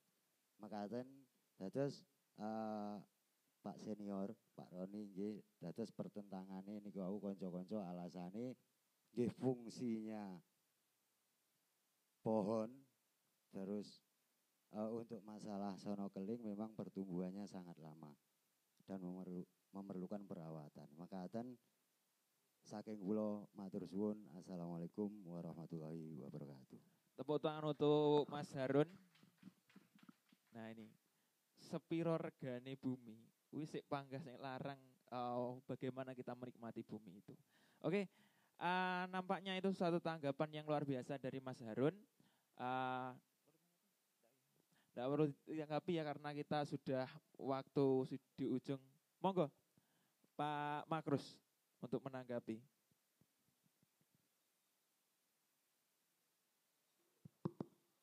Ya, terima kasih. Terakhir eh, dalam kesempatan ini kami sampaikan terima kasih pada seluruh teman-teman, rekan-rekan yang hadir pada malam hari ini. Tentunya ini menjadi eh, catatan bagi kami eh, terhadap apa yang kami rencanakan. Ya, seperti yang saya sampaikan sejak awal, memang sengaja ini kami florkan, ya, kami florkan. Kalau kamu mau diam-diam pasti itu juga eh, akan menjadi polemik kami sampaikan awal itu kami matur ke Bapak Bupati, beliaunya juga saran seperti itu. Jadi beliaunya tidak langsung setuju. Tolong dikomunikasikan, dirapatkan kalau perlu disosialkan kepada masyarakat. Sehingga apa yang dilakukan oleh pemerintah daerah dalam ini kami e, Dinas Lingkungan Hidup itu benar-benar didukung dan e, menjadi kegiatan yang benar-benar e, sah dan baik artinya untuk kepentingan semuanya. Dan eh, ini saya sangat terima kasih kepada teman-teman utamanya pegiat lingkungan dan ini menjadi catatan kami. Artinya gini, kami sengaja, satu sengaja mengeflorkan ini, yang kedua memang memantik kepada teman-teman. Kami lama berkomunikasi, kami lama dikonservasi. Ya. Sejak awal pikiran kami tidak ada satu kata pun untuk melakukan kegiatan penerbangan. Tapi memang ini menjadi catatan karena apa? Posisinya lain itu aja. Ya, ini harus juga dipahami posisinya ada di pinggir jalan. Kalaupun berada di luar itu, saya saya pribadi secara tegas tidak akan melakukan kegiatan ini. Mungkin seperti sampaikan Mas Sony, buat apa kami menanam kok di tebang? Kalau orang konservasi itu tidak ada kata istilah menebang. Itu memang betul. Kami lahir awal masuk ke pemerintahan menjadi orang konservasi. Dan itu sudah kami lakukan terhadap kegiatan-kegiatan selama ini yang menjadi tugas kami. kalaupun dihitung sudah tidak mungkin sudah saya sampaikan lebih dari 20 juta batang yang kami usahakan, tidak ada satupun kata yang kami tebang. Ya. Tapi karena ini kondisinya seperti itu, mungkin kami sampaikan ke teman-teman, biar ini floor, biar jelas, nanti kalau memang ada yang kontra terhadap kegiatan ini ya, seperti yang disampaikan tidak akan kita lakukan. Silahkan pada teman-teman, apa pun menjadi saran, kritik, masukan, tetap kami menjadi catatan. Dan yang penting kami mohon kepada teman-teman semua, misalnya pegiat lingkungan, jangan berhenti di sini saja. Hanya ada, ada pada sono keling. Banyak tugas yang harus kita lakukan. Dan saya yakin dengan eh, kegiatan apa eh, kasus sono keling itu menjadi pemicunya teman-teman. Nah, pemicunya teman-teman untuk pegiat lingkungan itu tidak hanya diam pada sono keling saja. Jadi mungkin kegiatan-kegiatan yang lain kami selalu akan support. Ya. Saya di Dinas Lingkungan bekerja sudah lama selalu mensupport berapa ratus kelompok eh, yang sudah berkomunikasi dengan saya. Nah, artinya dari semua di Kabupaten Tulungagung ini banyak kelompok terhadap penanaman selalu berkomunikasi dengan kami dan kami selalu membantu walaupun itu dalam kondisi baik dana tidak ada, sudah kita carikan ke mana-mana. Sudah ratusan kelompok, bahkan mungkin teman-teman mulai dari teman-teman SD, SMP, SMA, teman-teman IAIN sudah sering sekali komunikasi dengan kami, apalagi komunikasi pegiat lingkungan untuk melakukan kegiatan-kegiatan kelestarian lingkungan. Jadi saya dari Dinas Lingkungan Hidup sangat terima kasih saran masukannya. Tentunya komunikasi ini memang sangat penting, diskusi ini sangat penting, makanya saya eh, lama sudah menyampaikan saya siap hadir untuk bisa memberikan eh, memberikan apa eh, terkait dengan rencana ini dan kalaupun rencana ini tidak eh, artinya tidak pas atau kurang baik menimbulkan pro kontra sehingga terjadi permasalahan saya eh, siap untuk tidak melakukan. Mungkin itu Mas dari kami terakhir. Terima kasih dan saya akhiri. Assalamualaikum warahmatullahi wabarakatuh. Waalaikumsalam warahmatullahi wabarakatuh. Tepuk tangan untuk Pak Makros. Dan nampaknya kita sudah sampai di penghujung acara, Pak. Uh, mungkin saya minta uh, pesan atau mungkin closing statement dari ketiga pemantik kita pada kesempatan malam hari ini. Um, monggo Pak Kriston terlebih dahulu. Iya, terima kasih Mas Anwar. Jadi teman-teman sekalian, uh, jangan sampai sono keling menggeser perhatian kita terhadap yang lebih besar lagi bahwa tadi saya sebutkan, marilah kita memulai menyemangati kembali melalui nama desa yang apa pun itu menjadi spiritual uh, kita untuk menanam kembali tentang pohon. Itu kita kembangkan bahkan itu menjadi taman botani yang dinamakan arboretum. Ini tanaman langka akan tumbuh kembali. Itu yang yang pertama, yang uh, kedua bahwa uh, kalau toh ini ada program dari Mas Magrus dan mungkin dinas kehutanan barangkali perlu di uh, bisa dirubah terhadap uh, lahan hutan itu. Kalau dulu yang tanaman tegak itu mungkin 80 persen karena memang ekonomi masyarakat itu perlu ditumbuhkan melalui dari hutan. Itu bisa di, dirubah misalnya yang 80% adalah tanaman buah-buahan MPTS itu yang 20% adalah tanaman tegaan sehingga masyarakat itu tidak tergerak untuk memotong buahnya tapi dia menghasilkan sesuatu buahnya atau uh, hasil dari tanaman MPT tersebut. Demikian Mas Ahmad, terima kasih dan uh, salam untuk kita, kita semuanya tetap semangat untuk menanam. Tepuk tangan untuk Pak Kriston. Tidak pernah mau tua juga ini. Monggo. Pak. Terima kasih Mas Anwar. Pesan terakhir eh, kami dari Dinas Lingkungan Hidup eh, akan konsisten dalam eh, pengelolaan lingkungan untuk kelestarian kita bersama dan saya yakin teman-teman pegiat lingkungan di Kabupaten Tulungagung akan konsisten untuk itu dan yang paling utama memang seperti yang disampaikan Mas Maliki dan Pak Kriston eh, tentang fungsinya eh, tentang pentingnya fungsi pohon untuk kehidupan kita bersama. Tentunya ini menjadi PR kita semua dan kami minta bantuannya dan, dan minta dukungannya kepada semua pihak. Tentunya kami tidak bisa melakukan ini sendiri, Mas. Saya yakin kami tidak akan bisa melakukan ini sendiri. Pemerintah tidak bisa melakukan kegiatan sendiri ini kalau tidak didukung oleh semua unsur masyarakat. Kami berharap semuanya bisa membantu dan salah satu contohnya kegiatan ini ini merupakan bantuan pada kami. Ini saya kira bukan kritikan atau uh, apa tapi merupakan bantuan juga kepada masyarakat dan kami juga minta bantuan kepada teman-teman untuk memberikan edukasi kepada masyarakat. Jadi jangan hanya kami untuk memberikan apa pemerintahannya sendiri melakukan itu tapi tidak didukung tapi kami juga minta bantuan kan untuk memberikan edukasi kepada masyarakat bagaimana pentingnya pohon itu untuk kehidupan kita bersama. Mungkin itu Mas Anwar yang bisa kami sampaikan. Terima kasih Pak Makrus. Monggo Mas Maliki. Yang uh, perlu kami sampaikan adalah tanah, air, udara dan segala isinya adalah titipan Tuhan kepada kita. Maka titipan Gusti ini harus kita jaga agar kita menjadi bahagia selama-lamanya. Wallahul muwaffiq ila Assalamualaikum warahmatullahi wabarakatuh. Waalaikumsalam warahmatullahi wabarakatuh. Titipan Tuhan itu poin yang paling utama.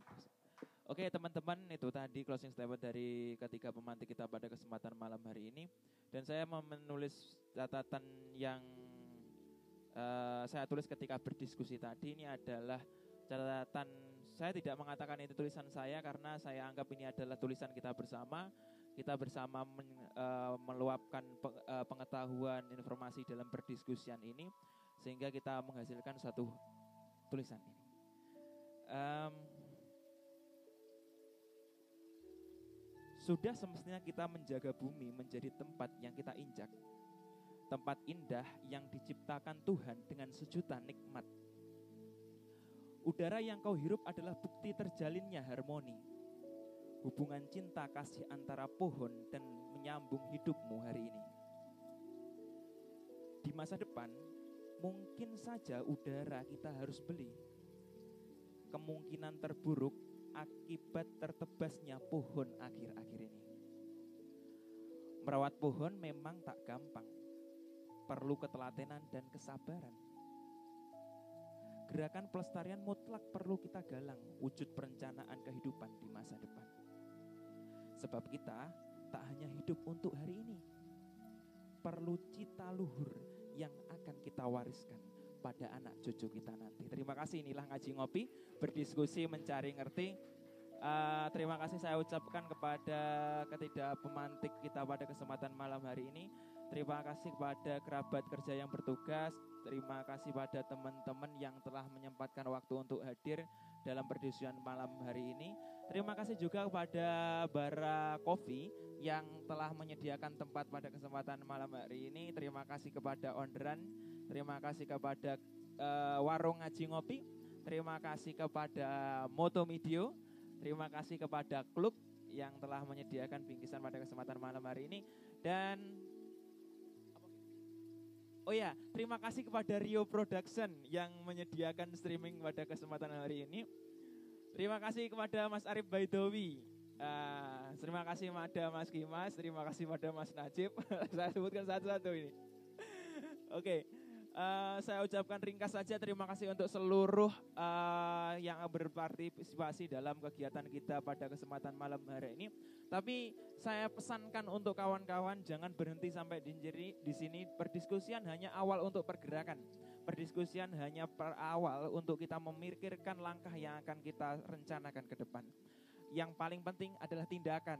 Sebab Hal itulah yang akan mengubah masa depan. Terima kasih. Ini ngaji ngopi berdiskusi mencari mengerti. Um, saya minta kesempatan untuk foto. Uh, kita sudah siapkan uh, apa ya sertifikat pemantik pada kesempatan malam hari ini. Uh, monggo